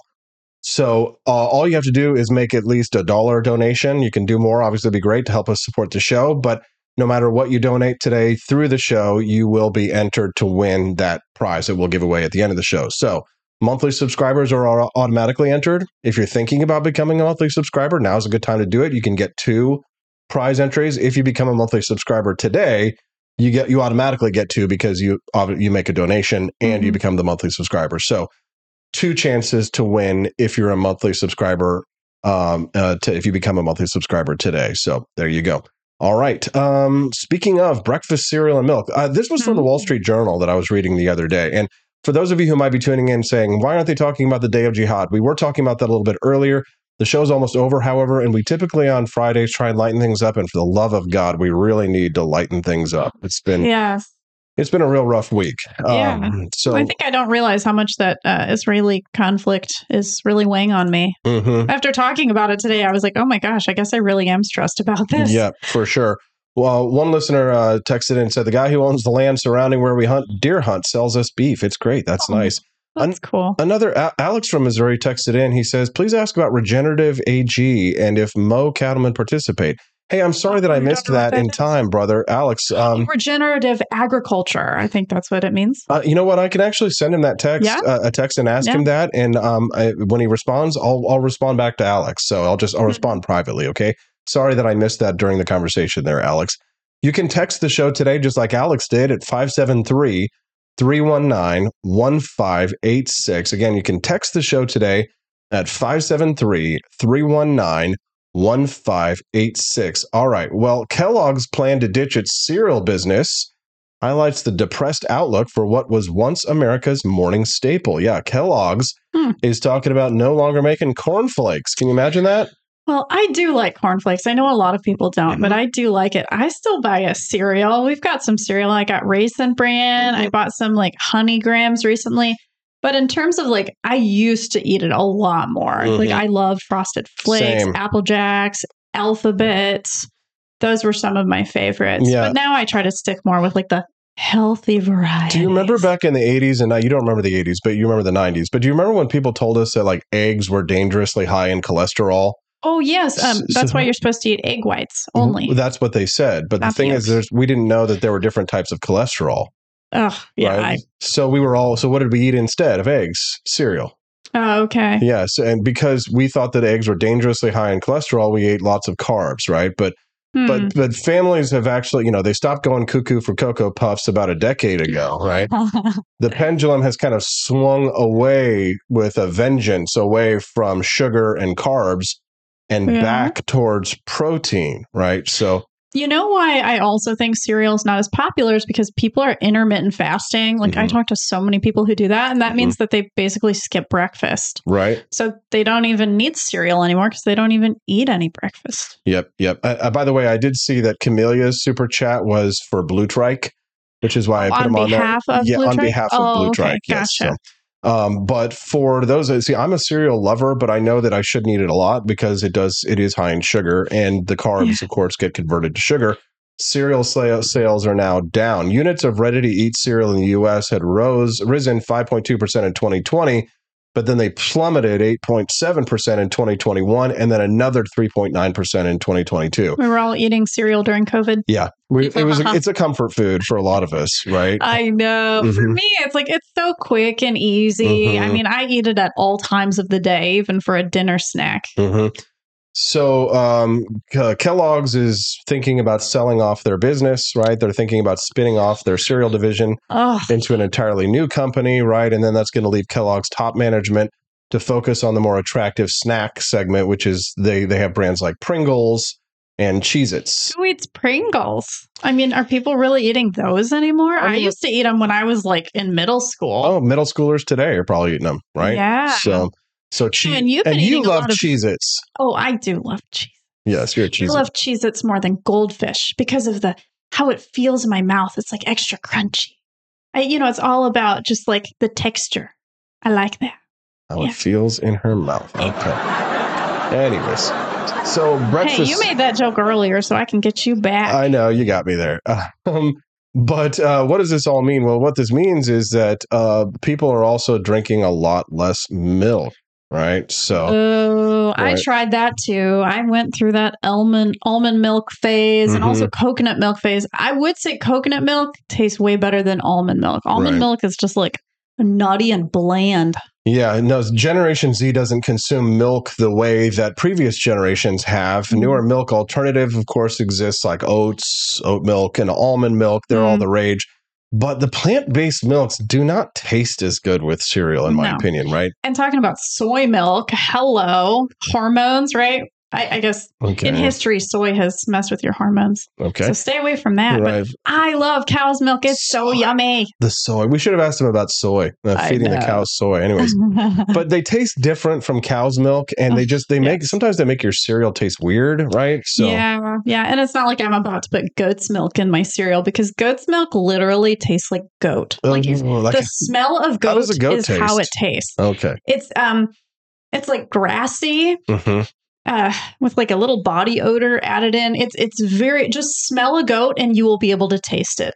I, I tell you now, try it. yeah, i don't know so the yeah i would never put goat milk i would never drink goat milk anyway because it just it smells terrible i like to eat goat i think goat tastes good right i like sheep and lamb and goat Right. and like uh, the meat but not the uh but not the milk The meat tastes a Isn't- little bit. I don't know if it's called gamey, but it tastes a little bit like something grassy. like that like wild yeah yeah, mhm. yeah. But then there's the problem too is like if you buy oat milk or almond milk, it's really expensive. So you're not going to put that on cereal. You know what I mean? Like it's, Mitch, I have. yeah. Well, I it was know. worth it. The health benefits were worth it up you- until now. Do you remember the Got Milk campaign? Oh yeah, Got with the milk mustache. milk Yeah. mustaches Oh and gosh, stuff. why am I doing that? That's don't so don't bad. do that's the Hitler mustache. for Oh, the love of. God, no! Oh God! Stop it. No, God, please, Jews no! for Hitler. No! Um, No! But uh, the milk campaign, the milk industry is like doing everything they can to try and get people to drink milk again. I mean, we do drink milk. I do. I put milk. I put a little milk in my coffee, like little tiny Yes. bits. You drink your milk with peanut butter and jelly sandwiches. Yes, I drink milk and with peanut butter and also jelly. with like dessert items. Yeah, like if you're having cake.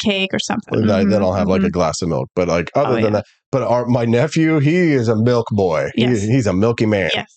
He's drinking the milk. When he comes to our house, we need to have multiple gallons on hand. Yes, milk, milk.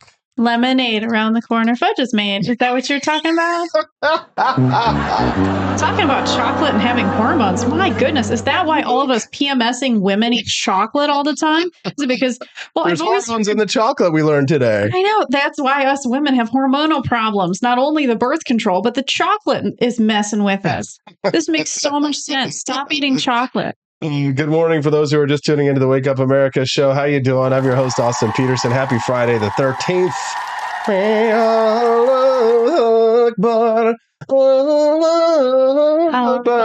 Nagila hapa, Nagila hapa, Nagila. Hapa, Nagila hapa, Nagila, Nagila. There we go. It's the Derka Derka Day of Jihad. It just sucks that their music is kind of catchy. It is kind of catchy, not gonna It's kind lie. of catchy. I mean, Jewish music, like we really need to step it up. Sorry, guys. Like we What need that to you guys- some you awesome choose? music You wrote for all the best- you wrote for the Christian people, Exactly. Christmas. Yeah, exactly. Yeah. Oh, baby, it's Christmas. Yeah. Allah Akbar Well, song. instead, it's like I had a little dreidel, I made it on. it. Like, how much more plain can you make a song? It's Come not very now. good. It's not very good. yeah. So anyway, so it's the day of jihad, Friday the 13th. There's already been a terrorist incident in Beijing this morning where an Israeli diplomat, for example, was stabbed by somebody on the streets. Mm.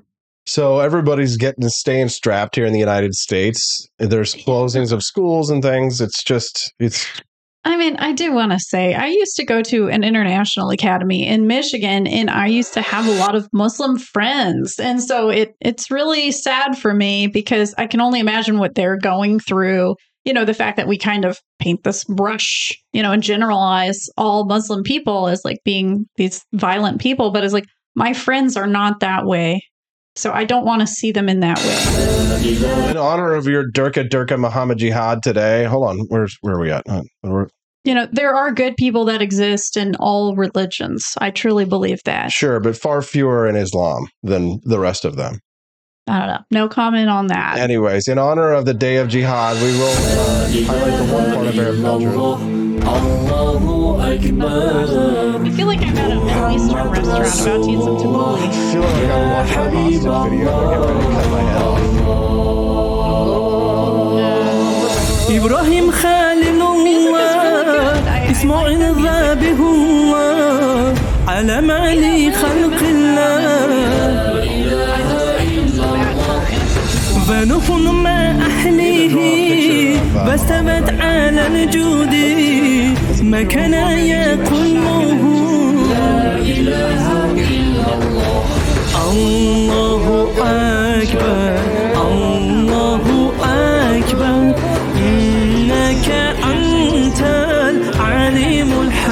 me.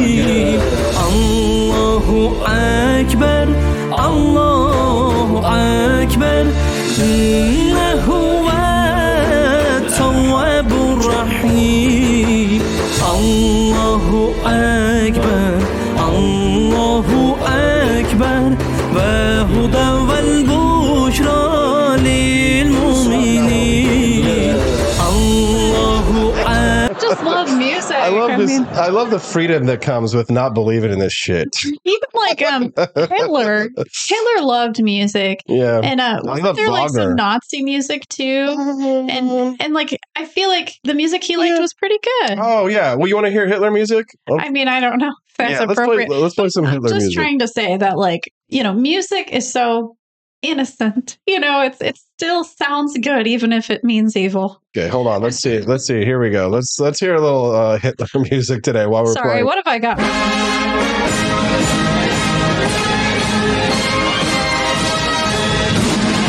They are Actually, but- Islamofascists after all. Yeah. So the, the Muslims Yeah. and the Nazis, uh, they they do they do quite well. They're they're united in their hatred.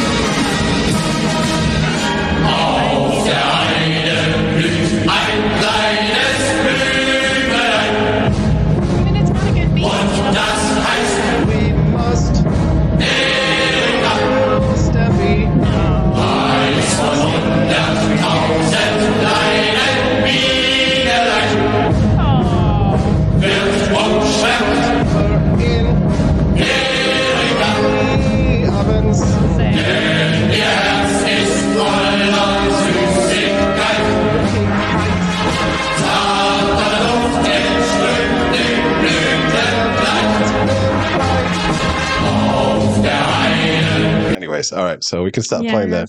Yeah. It's all about a beautiful German girl named Erica. Is it? Yeah. Okay. So Yeah, it's happy. It's a little flower blooms. This is what these are the, the lyrics. So it's um but but but a little flower blooms on the heath, and it's called Erica. And eagerly a hundred thousand little bees, because her heart is full of sweetness. Delicate fragrance uh, emanates from the blossom dress. Huh? A little flower blooms on the heath. There lives a little.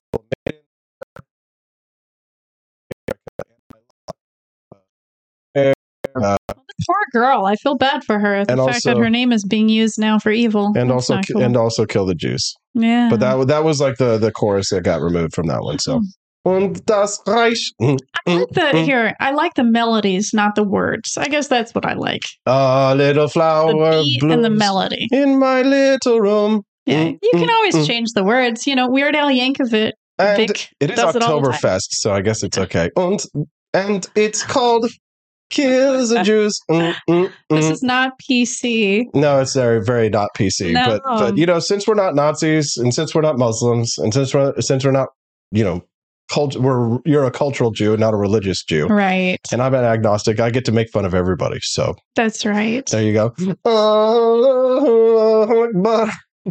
If you're just tuning into the Wake Up America show, click that like button and subscribe to the channel. Help us to spread the message of economic freedom and personal liberty, because that's what we're actually about. We're libertarians, aren't we, Stephanie? We was like, I mean, I see a lot of the libertarians on Twitter right now just being like, we want peace, you Mhm. know, no war. And it's like, yeah, that's awesome, you know, in dream world, but it's like war is real. Mhm. War happens. We we can't just turn away from it. Mhm.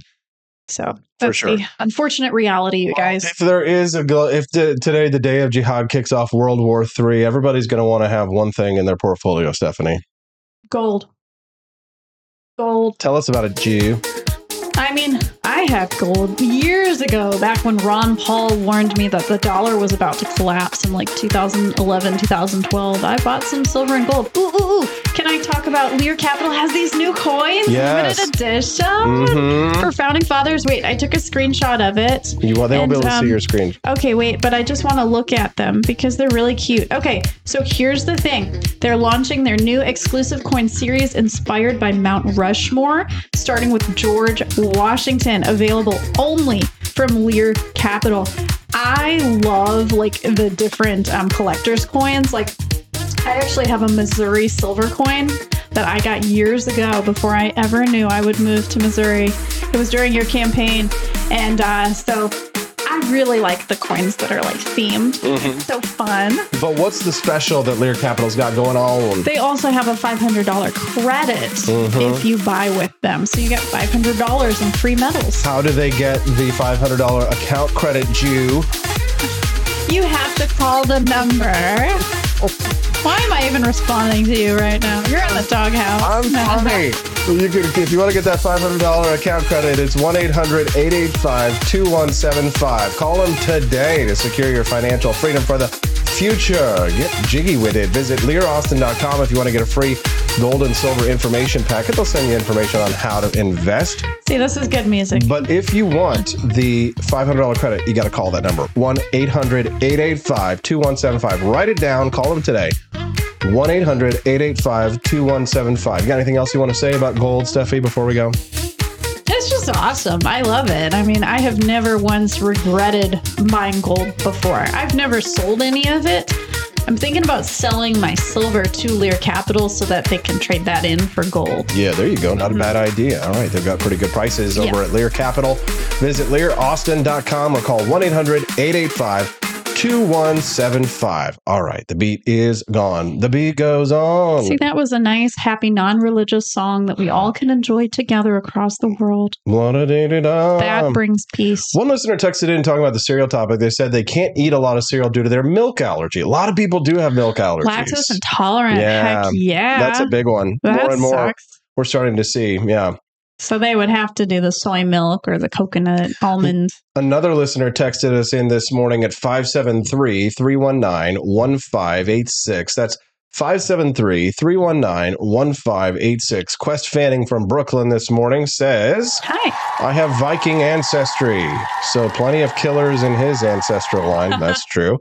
Uh, Yes. And he says that the thing that's really egregious about the jihadists is their lack of a sense of humor. Agreed, Quest. They can't take a joke.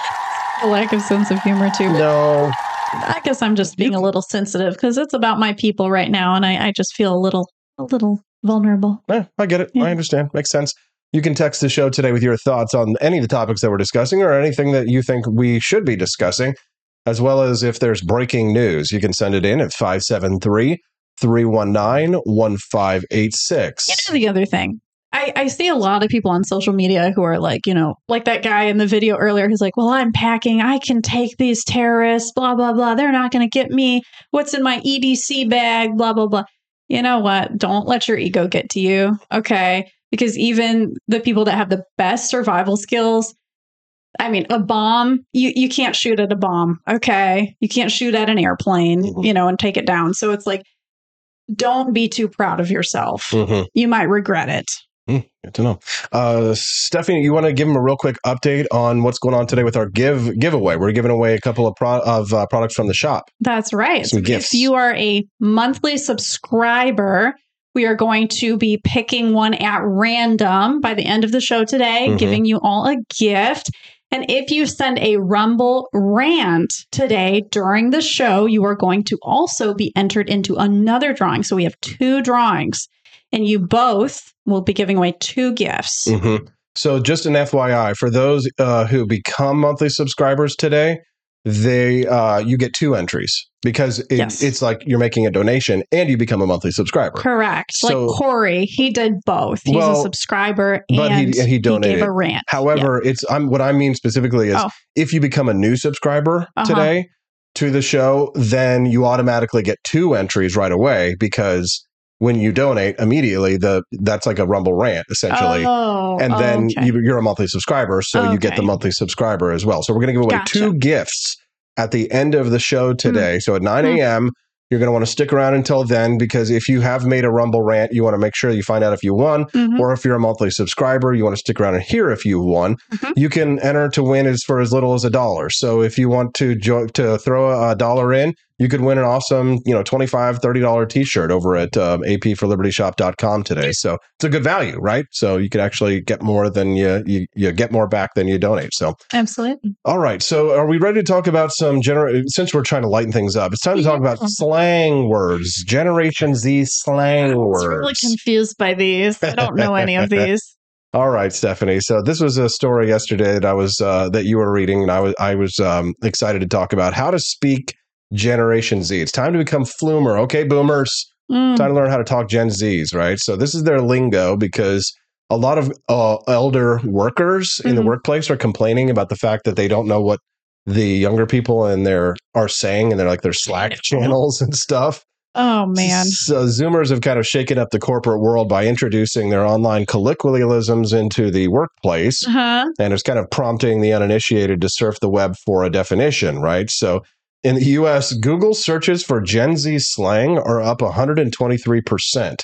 All of us old people want to know what it means. Yeah, that's the news hook. So Well, it's funny because recently on a, a local radio station, they were talking about the lingo of Gen Z. And I was Mhm. like, why are they talking about this? Don't we already know this? And then look at me. I don't know most of the words myself. So, so here's the thing. So, so we do sometimes talk about celebrity news on this show, or we talk about like cultural news on this show, not just like hard news on this show, because because one, I think that things like this are relevant to all of us, It's kind of universal, right? We're all wondering Mhm. what the hell the kids are saying these days. And then two, if it's like a celebrity news item, like with Camellia yesterday, we talked about Jada Smith and Will Smith. Mhm. Uh, I think that that has a universal appeal because I make it universal to talk about our own mo- marriages and divorces and relationships and cheating and things like that. So if you're like, oh my God, I don't like celebrity news, just remember that I always work hard to make something relevant to you on the Wake Up America show. Mhm. So, but Generation Z slang, there's a lot of people, and this is the news hook. This is why this is relevant, Hmm. is because Google searches for Gen Z slang are up. And I'm just going to do a quick little segue. So y'all are secretly searching for this and just not telling us. Yeah, yeah, yeah. But but I mean, just to like, here's a little behind the scenes thing. So when people like, you're wondering, why would you choose to talk about Generation Z slang? It, I wouldn't just pull that out of nowhere typically because what I'm looking for is always there has to be an event. Something has to happen for it to be news. Mm-hmm. Otherwise, it's not news. It's just me talking about my opinions about things. And I mean, people only care so much about that, right? You care about what you think about things. Yeah. So when an an event happens, it affects us all. So the event is Generation Z slang is up 123% in searches. So everybody's trying to figure out what the hell the kids are saying. Okay. And curiosity about Gen Z words, another search, has increased by 86%. Uh-huh. So it's actually kind of amazing. This generation is one of has developed one of the most unique vernaculars in history. That Really? yes, No. I mean, yes. back in the day, like they had necking and uh, you know, all those Going terms in like the 1950s But that they- we don't but use did they have- anymore. But did they have emojis? No, I mean they probably they Case doodled. closed. Like my grandmother and my mom, they all doodle. I Mhm. don't know if kids doodle anymore. They must doodle an emoji. No. Well, there you go. The, emojis are like they draw deal. on their tablet. Not really. Um, so so let's go through the the common Gen Z slang that uh, people are using these days, and then we can talk about how Gen Z is kind of mocking millennials. That's my generation, our generation, Uh-huh. for using the slang wrong. Okay, so slay. So I mm, I thought that meant to like have sexual You thought it. intimacy. You thought it meant to slay pussy. Yeah, I didn't Okay. want to say that word. It's like kitties. Okay. Yeah. Well, yes. Yeah. It does mean that as well. Still. Okay. So slay. I was here. Slay queen. Slay. Yeah, queen. it's mostly used by gays, by the way. Sign of Jonah over on the chat dropped five dollars in. He just got an entry. Thank you, Sign of Jonah. You're really cool. He just got an entry into the prize drawing. Thank you, Mr. Jonah. We appreciate that. Yeah, slay, like yes, Queen Slay. That's like the thing. Maybe it's like own your accomplishment or something like that. Mhm, mhm. Yeah, we're gonna cut your head off. So like slay, Slay could also mean yeah, Slay, like cutting Muslim. somebody. slay. I'm gonna slay cut you, Hamas. right? Yeah, it does. But they're like, Oh. it's like your outfit slays. It kills. Like, oh, it Oh, kills okay. me, right? So Mm, Slay is kind of like derived, derived from the LGBTQ Right. movement, right? So, okay. like Beyonce, in which she slays, I slay all day, right? So that's Generation Z slang. Mm. Slay. I, my mind still just keeps going to I have sex all day. I slay all day. Okay, like no, I just I can't Not even. like that, Stephanie. You're disgusting. Somebody call the cops. All right, next one is to serve. Talking about Generation Z slang, to serve. To serve divorce papers or No. to serve some sort of legal That's paper. pretty close. That's pretty close. it's kind of the same vein, right? To like to you got serve. served. Yeah, sort of. Like not not exactly. So it's like she's serving in those shoes means like you're really bringing it. It really means that like to serve a look is to like look good. Oh my god. Remember when bad was good, right? Like oh, that's so, bad. Remember when gay bad. was happy? Yeah. No, Hello. No, I don't actually. That was before my lifetime, right? That was like Yeah. the forties. Oh, it's such a gay boy. Or when men were named Dick? Yeah, they, Gosh. they- nowadays we just we call him Rich or we call him Richard, but you don't tend you tend to be like, "Hey, Dick." so serve. So she's serving in those shoes. That means that she looks really good in those shoes. okay. Hey, you making that face as a like a millennial. I'm picturing a like waitress. a mad serving. millennial. I, I don't here. know. Th- Okay, These words are just associated with so many other meanings that I just I can't I can't put it all in my head. okay. Well, we're gonna put it all in your head right now because we're putting it in everybody's head. Uh, we're talking about Generation Z slang right now. How to speak it. Dupe. You were duped. You were you were tricked, right? Oh shoot. Uh, actually, yes, yes. No, you're right. You Short. Yes, you're right. Short for duplicate. Oh. Right. On Gen Zers share their dupes. They're called like knockoff designer products that they wouldn't be able to Oh. afford. You're right. Okay. Okay. So this Target purse is a Gucci dupe. okay. I never used it in that way before, so this is No. definitely different. No, and usually when I say dupe, it means like to dupe someone. Dupe, dupe, Dupe, dupe of Earl, dupe, dupe, dupe of Earl, dupe, dupe, dupe of Earl, dupe, dupe, dupe. As I I walk through this world. All right, dupe. All right, next one. Next one is it's giving. It's giving. If someone was wearing low rise jeans, they'd be giving early 2000s. In other words, giving means to emulate and is often used as a comparison. For example, her red lipstick is giving Taylor Swift. Oh my god, I can't even. So it's Um, giving me Taylor Swift vibes, Oh, right? So it's giving. giving. It's giving me. Yeah, They're just using one word to Like, represent a lot of my words. shirt is giving. You're giving what? I'm give. What kind of vibes am I giving? Like You're Hawaiian kind of giving like. Yeah, you're giving Hawaii. like beach vibes, or what is what Okay. is the theme of this show? Synthwave. It's giving. giving synthwave. It's giving synth Okay, vibes. I'm learning this. I can just imagine like a spelling bee where they're like, spell the word giving. Could Right. you use that in Right. a sentence? Right. So Could thi- you give me the definition? Right? And like they're saying all this stuff. Yeah. So like this the theme of the Wake Up America show is synthwave Uh huh. and it's giving synth wave vibes. Or you could say it's giving me synth. It's giving synthwave. Oh, okay. I'm gonna forget all this by the time we get home today. Mm. I'm just telling you. Yeah, okay. That's fine. All right. You put it out of your head later. I, mean, I Uh, need to really practice this. If anyone, a- any Gen Zers, if you want to practice with me, I really want to learn. This next term is one that I think like if you as an older person tried to use it, like you really wouldn't they would be like, "Oh my god, you're such an old fogey." Right? Riz. I do know that one because we've been talking about it a lot. It's very Mhm. relevant with like charisma. The guys Mhm. with the riz get the ladies. Yes, Riz. So I know that one, and it sounds right. Right. Gi- Okay. So so gives me the riz, right? So if you riz someone Riz. up, right? Charisma, right? Yeah, yeah. Right. But here's the thing. So a suave bachelor whose natural charm successfully woos women would be said to have riz. Maybe maybe they're not the hottest guy in the room, or they could be, but their flirtation somewhere somehow works. So if you are not the best looking guy, like like like a guy like me, like a solid seven on a good day. If I have riz, Okay, Way better. You're a 10. Steph, Austin is a 10. 11. she's Can we go to 20? Please. Lies. I mean, have you seen seven. his body? I've seen all of him. He's really cute. back in my 20s and maybe early 30s, right? But I have to have Riz yes. because as a seven, a solid seven, um, uh, maybe on an awesome day I would have been an eight, right? But a solid seven, you got to have charisma. Do So, girls have charisma too? yeah, they can, right? Right? Yeah, you can have girls can have Riz, in my opinion, right? But they don't have to woo, right? They don't have. Right. They just have to sit there and on their fat asses and eat bonbons. Menti B is the next one, flippantly nicknaming a mental breakdown as Oh my goodness. Menti B. I've never heard of that, even in the therapy world. I mean, uh, most of my clients call it a panic attack. I, I very rarely hear any mental breakdown, menti B. I don't know where they're talking about this. Definitely not in therapy because I have a lot of young clients who are in their teens and 20s. Lindell over on the chat, the live stream says, when something was cool, we'd say it was bad as all get out back in the 90s. I remember that. Yeah, yeah. Bad as all get out. Yes. Luke Sacker says, How about reviving the word gas? As in, she's a gas. I don't think that's, I don't know. That was before my time. Yeah, gas, that's like the 1940s. It's, it's- Oh, she's wow. a gas. Having a gas. Oh, we're not going to have, a laugh at a gas. Go, Been a laugh. go, go down to the That's automat cute. and grab a sandwich, right? All right. So, gas, as Joni Rankin likes it, she loves gas, Luke. I'm anti gas. Uh, pecking. Luke Sacker says, dress to the nines. I still say that. Yeah, I like dress that. to the 9s Mhm. Yeah, that's a good one. Can Raz be the opposite of Riz? I don't think so, Clementine. Nice try, though, Diug. We know you. We know your tricks, Dewey. We know your tricks.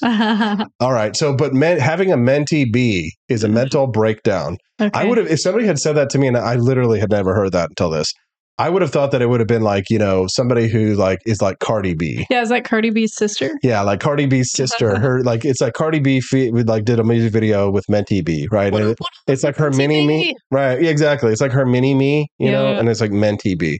But apparently, uh, it's it's like a mental breakdown, right? So I've had three Mentee Bs this month.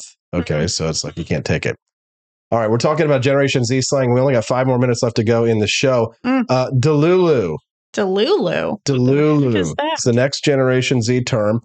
The colloquialism for delusional, Oh, you're Delulu. but it's used usually in a romantic concept con- context when the person reads into the actions of their crush a little too much okay. or creates a, uh, an irrational fantasy. Then you're Delulu. He's I've been Delulu. he smiled at me. He must like me. You're being Delulu. Yes, I am Delulu. This one I think has made its way uh, out into the the the normal normie lexicon, Yeah.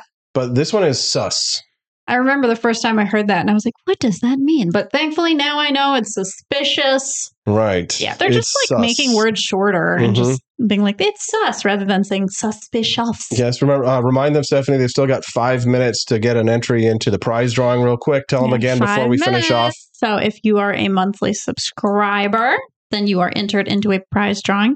If you send a rand or become a new subscriber Hmm. today, then you also enter in to get a prize. So there's two prizes on the line here. Okay, there you go. Sus is uh sus is the one that I think everybody knows. Oh, oh this one they say is Generation Z, but I've always used this as well because this is old slang. Side eye. George gives the side eye all Yeah, the time because his eye is a little lazy. Yeah, giving you the side eye. Right, right. You don't like Taylor Swift? Side eye, right? Like Uh-huh. weird, right? So it's like giving somebody a critical side eye. But that's Yeah. that's that's been around for a while. Right, so, right. yeah. This is not new, you guys. You're now not that this creative. one is kind of new. Uh-huh. Slap. Slap that butt. No. No. Not slap that ass. Meaning that something is good. Slap is used to describe something like delicious food or incredible music. This beat slaps. Sugoi, sugoi. Sugoi, sugoi. That's Japanese for it's really good, really good. It's like the Japanese equivalent. Yes, exactly. Slap, This pizza is sugoi, right? Okay. This uh, pi- uh, pizza uh, sugoi. So Pizza. slap is an adjective. This is a slap. There's no C This in is slap? adjective. There's no C in adjective. It's a silent C. what? You said adjective. Adjective. It's adjective. Yeah, it's not adjective. What? You said It's an ad- adjective. It's an adjective. It's not an adjective. An adjective is a describing word. No. Huh? There's no such word as adjective. No. There's no, a you just taught me something new. there- Seriously. there's a silent C. There's nouns, verbs, and adjectives. There's adjectives, but there's no adjectives. Okay, the C I, is silent. I didn't know that. I'm from Michigan. We speak different You language don't there. no no. I've got an People in. Michigan do not say adjective. Adjective. No, stop. What? I'm really confused right now. I feel like my world has just been blown. Let me look this up. It's Go an ahead. adjective. Look it up. Look it up. I my whole schooling lied to me, you guys. I went to private school. It's an adjective. Look, it says adjective. So Yeah, you don't pronounce the D. It's an adjective. No, you don't pronounce the C. Here, here. Let me turn it up, you guys. You're all going to hear it. Adjective. There's no C. Thank you. No, wait, wait, wait. She's- is he the doesn't C know. an adjective? This is private school versus public school, you guys. This Hold is on. what happens. I tell you, the government failed him. Okay, here's what they say. Yes. They say that oh, oh, both ways are fine. Oh, Okay, so uh, I'm from the South in the U.S. and I always pronounce it without the C. uh huh. In the U.S., I've heard people skip the C, but it is if it's pronounced, it's not emphasized. Oh my goodness. Okay. I, I, you are making me feel crazy. Do not pronounce the silent letter C, though, says one pe- person online. One person on Reddit, right? Listen to those people. Uh huh. We are going to have No. a fight about this later. No. Okay. I know what I know. I know how I say it my whole life. All right. My definition slaps. In order to convince convince me, you're going to need more Riz than that, Stephanie. Okay. All right. Um, next slang generator from Generation Z is uh, it's sending me. It's sending me It's sending me. like it's uh, annoying me or something. Right. So know. you send a meme to your team's group chat, and the Zoomer says it's sending them. Really, they mean something is laugh out loud hilarious. oh, oh, So Oh it's making God. you laugh. This photo of my dog in a Halloween costume is sending me. Oh, this is just so confusing. Lame. Just go with the original definition. How about this one? The brain isn't braining. Something doesn't add up. Well, my brain certainly isn't braining. That's Most for of, sure. A lot of these Generation Z's brain is not braining. I'm too tired to understand what you just said. My brain isn't braining. Yeah, my brain's not braining this morning, you guys. This one's one that I know. This is like a like slang that people use online. Common W or L. Oh, it's a W. It's an L. Yeah. Take yeah. take the L. Focus on the W's. Focus the on the wins, the Ws. loses. Oh, Exactly. heck yeah. Remember an L on her forehead. What about this one? L. no loser. cap. Oh, well, that's loser. Um, what? No cap. No cap. No cap. No cap. There's like no maximum. No cap. No cap. So cap means lying. Okay. If cap is lying, then no cap is not lying. No lie. So if you say Oh. no cap, you're not lying. I'm Oh, I'm, my I'm- goodness. I'm so happy for you. No cap. oh, that's so stupid. Yeah. I, I can't even. Oh, jeez. You guys, Gen Z, I feel sorry for you. Yeah. And right. then they got these emojis and what they mean. Yeah. And like painting your nails. We don't have time. We don't have I'm time. like, ugh, when did painting your nails we don't start have to mean time. something else? We don't have time. We've got to do our gift certificate give, or Oh. actually, we've got to do our gift giveaways for AP for LibertyShop.com. You ready? I'm ready. Okay. The winner of the monthly prize giveaway for the monthly subscribers. Monthly. Okay, this is if you are a monthly subscriber to the Wake Up America show, you win uh, one gift. Ready? Mm-hmm. The winner is Kermode Bear. Yay! On. How cool. Congratulations. Congratulations to Kermode Bear. And in case Kermode Bear is not here this morning, we will message you and let you know that you are the winner. You can pick any item from the apparel in apforlibertyshop.com. All right. And the next one, for those who made a donation this morning and for who uh, gave a Rumble rant, we have the the winner of the Rumble rant this morning. Are we ready? yeah. Boom, Okay. boom, boom, boom, boom. The winner from this morning is Sign of Jonah. Yay. Yeah. Thank you. Well, why am I saying thank you? I, No, 'cause should he be saying donated. Thank you. And you're welcome. Thank we you and you're welcome. thank you to each other. Thank you, and Good you're job. welcome. Sign of Jonah, congratulations. You are the winner. You get to go to apforlibertyshop.com and you get to pick out anything from the apparel. Get yourself a t shirt or whatever you like there from the um, apforlibertyshop.com. And And we'll send it do over there. we'll do at least one giveaway every month. So Yeah. maybe not two, but one. But definitely, that's a good reason to become a monthly subscriber because you get entered into prize giveaways. Matt Unruh won an AK 47, a legit one. Yeah. Okay, so uh, there you go. So, all right, well, go pick out, pick yourself out a nice T-shirt from the AP for Liberty shop, and uh, for the winners this morning, and uh, we'll send it out your way. Make sure you send us uh, sign of Jonah. Here's what I recommend you do: and uh, send us a text message to the text line on the show Yeah. with your address, name and address, and all that information. As much information as give us email address, phone number as well, so we can give that to the delivery service, just in case Right. you have to call you because they can't find you or And whatever. then they can send your tracking information to your email or Yep. your phone number. Yep, yep. Do that. Send us all the information that you can. We'll get you out your prize.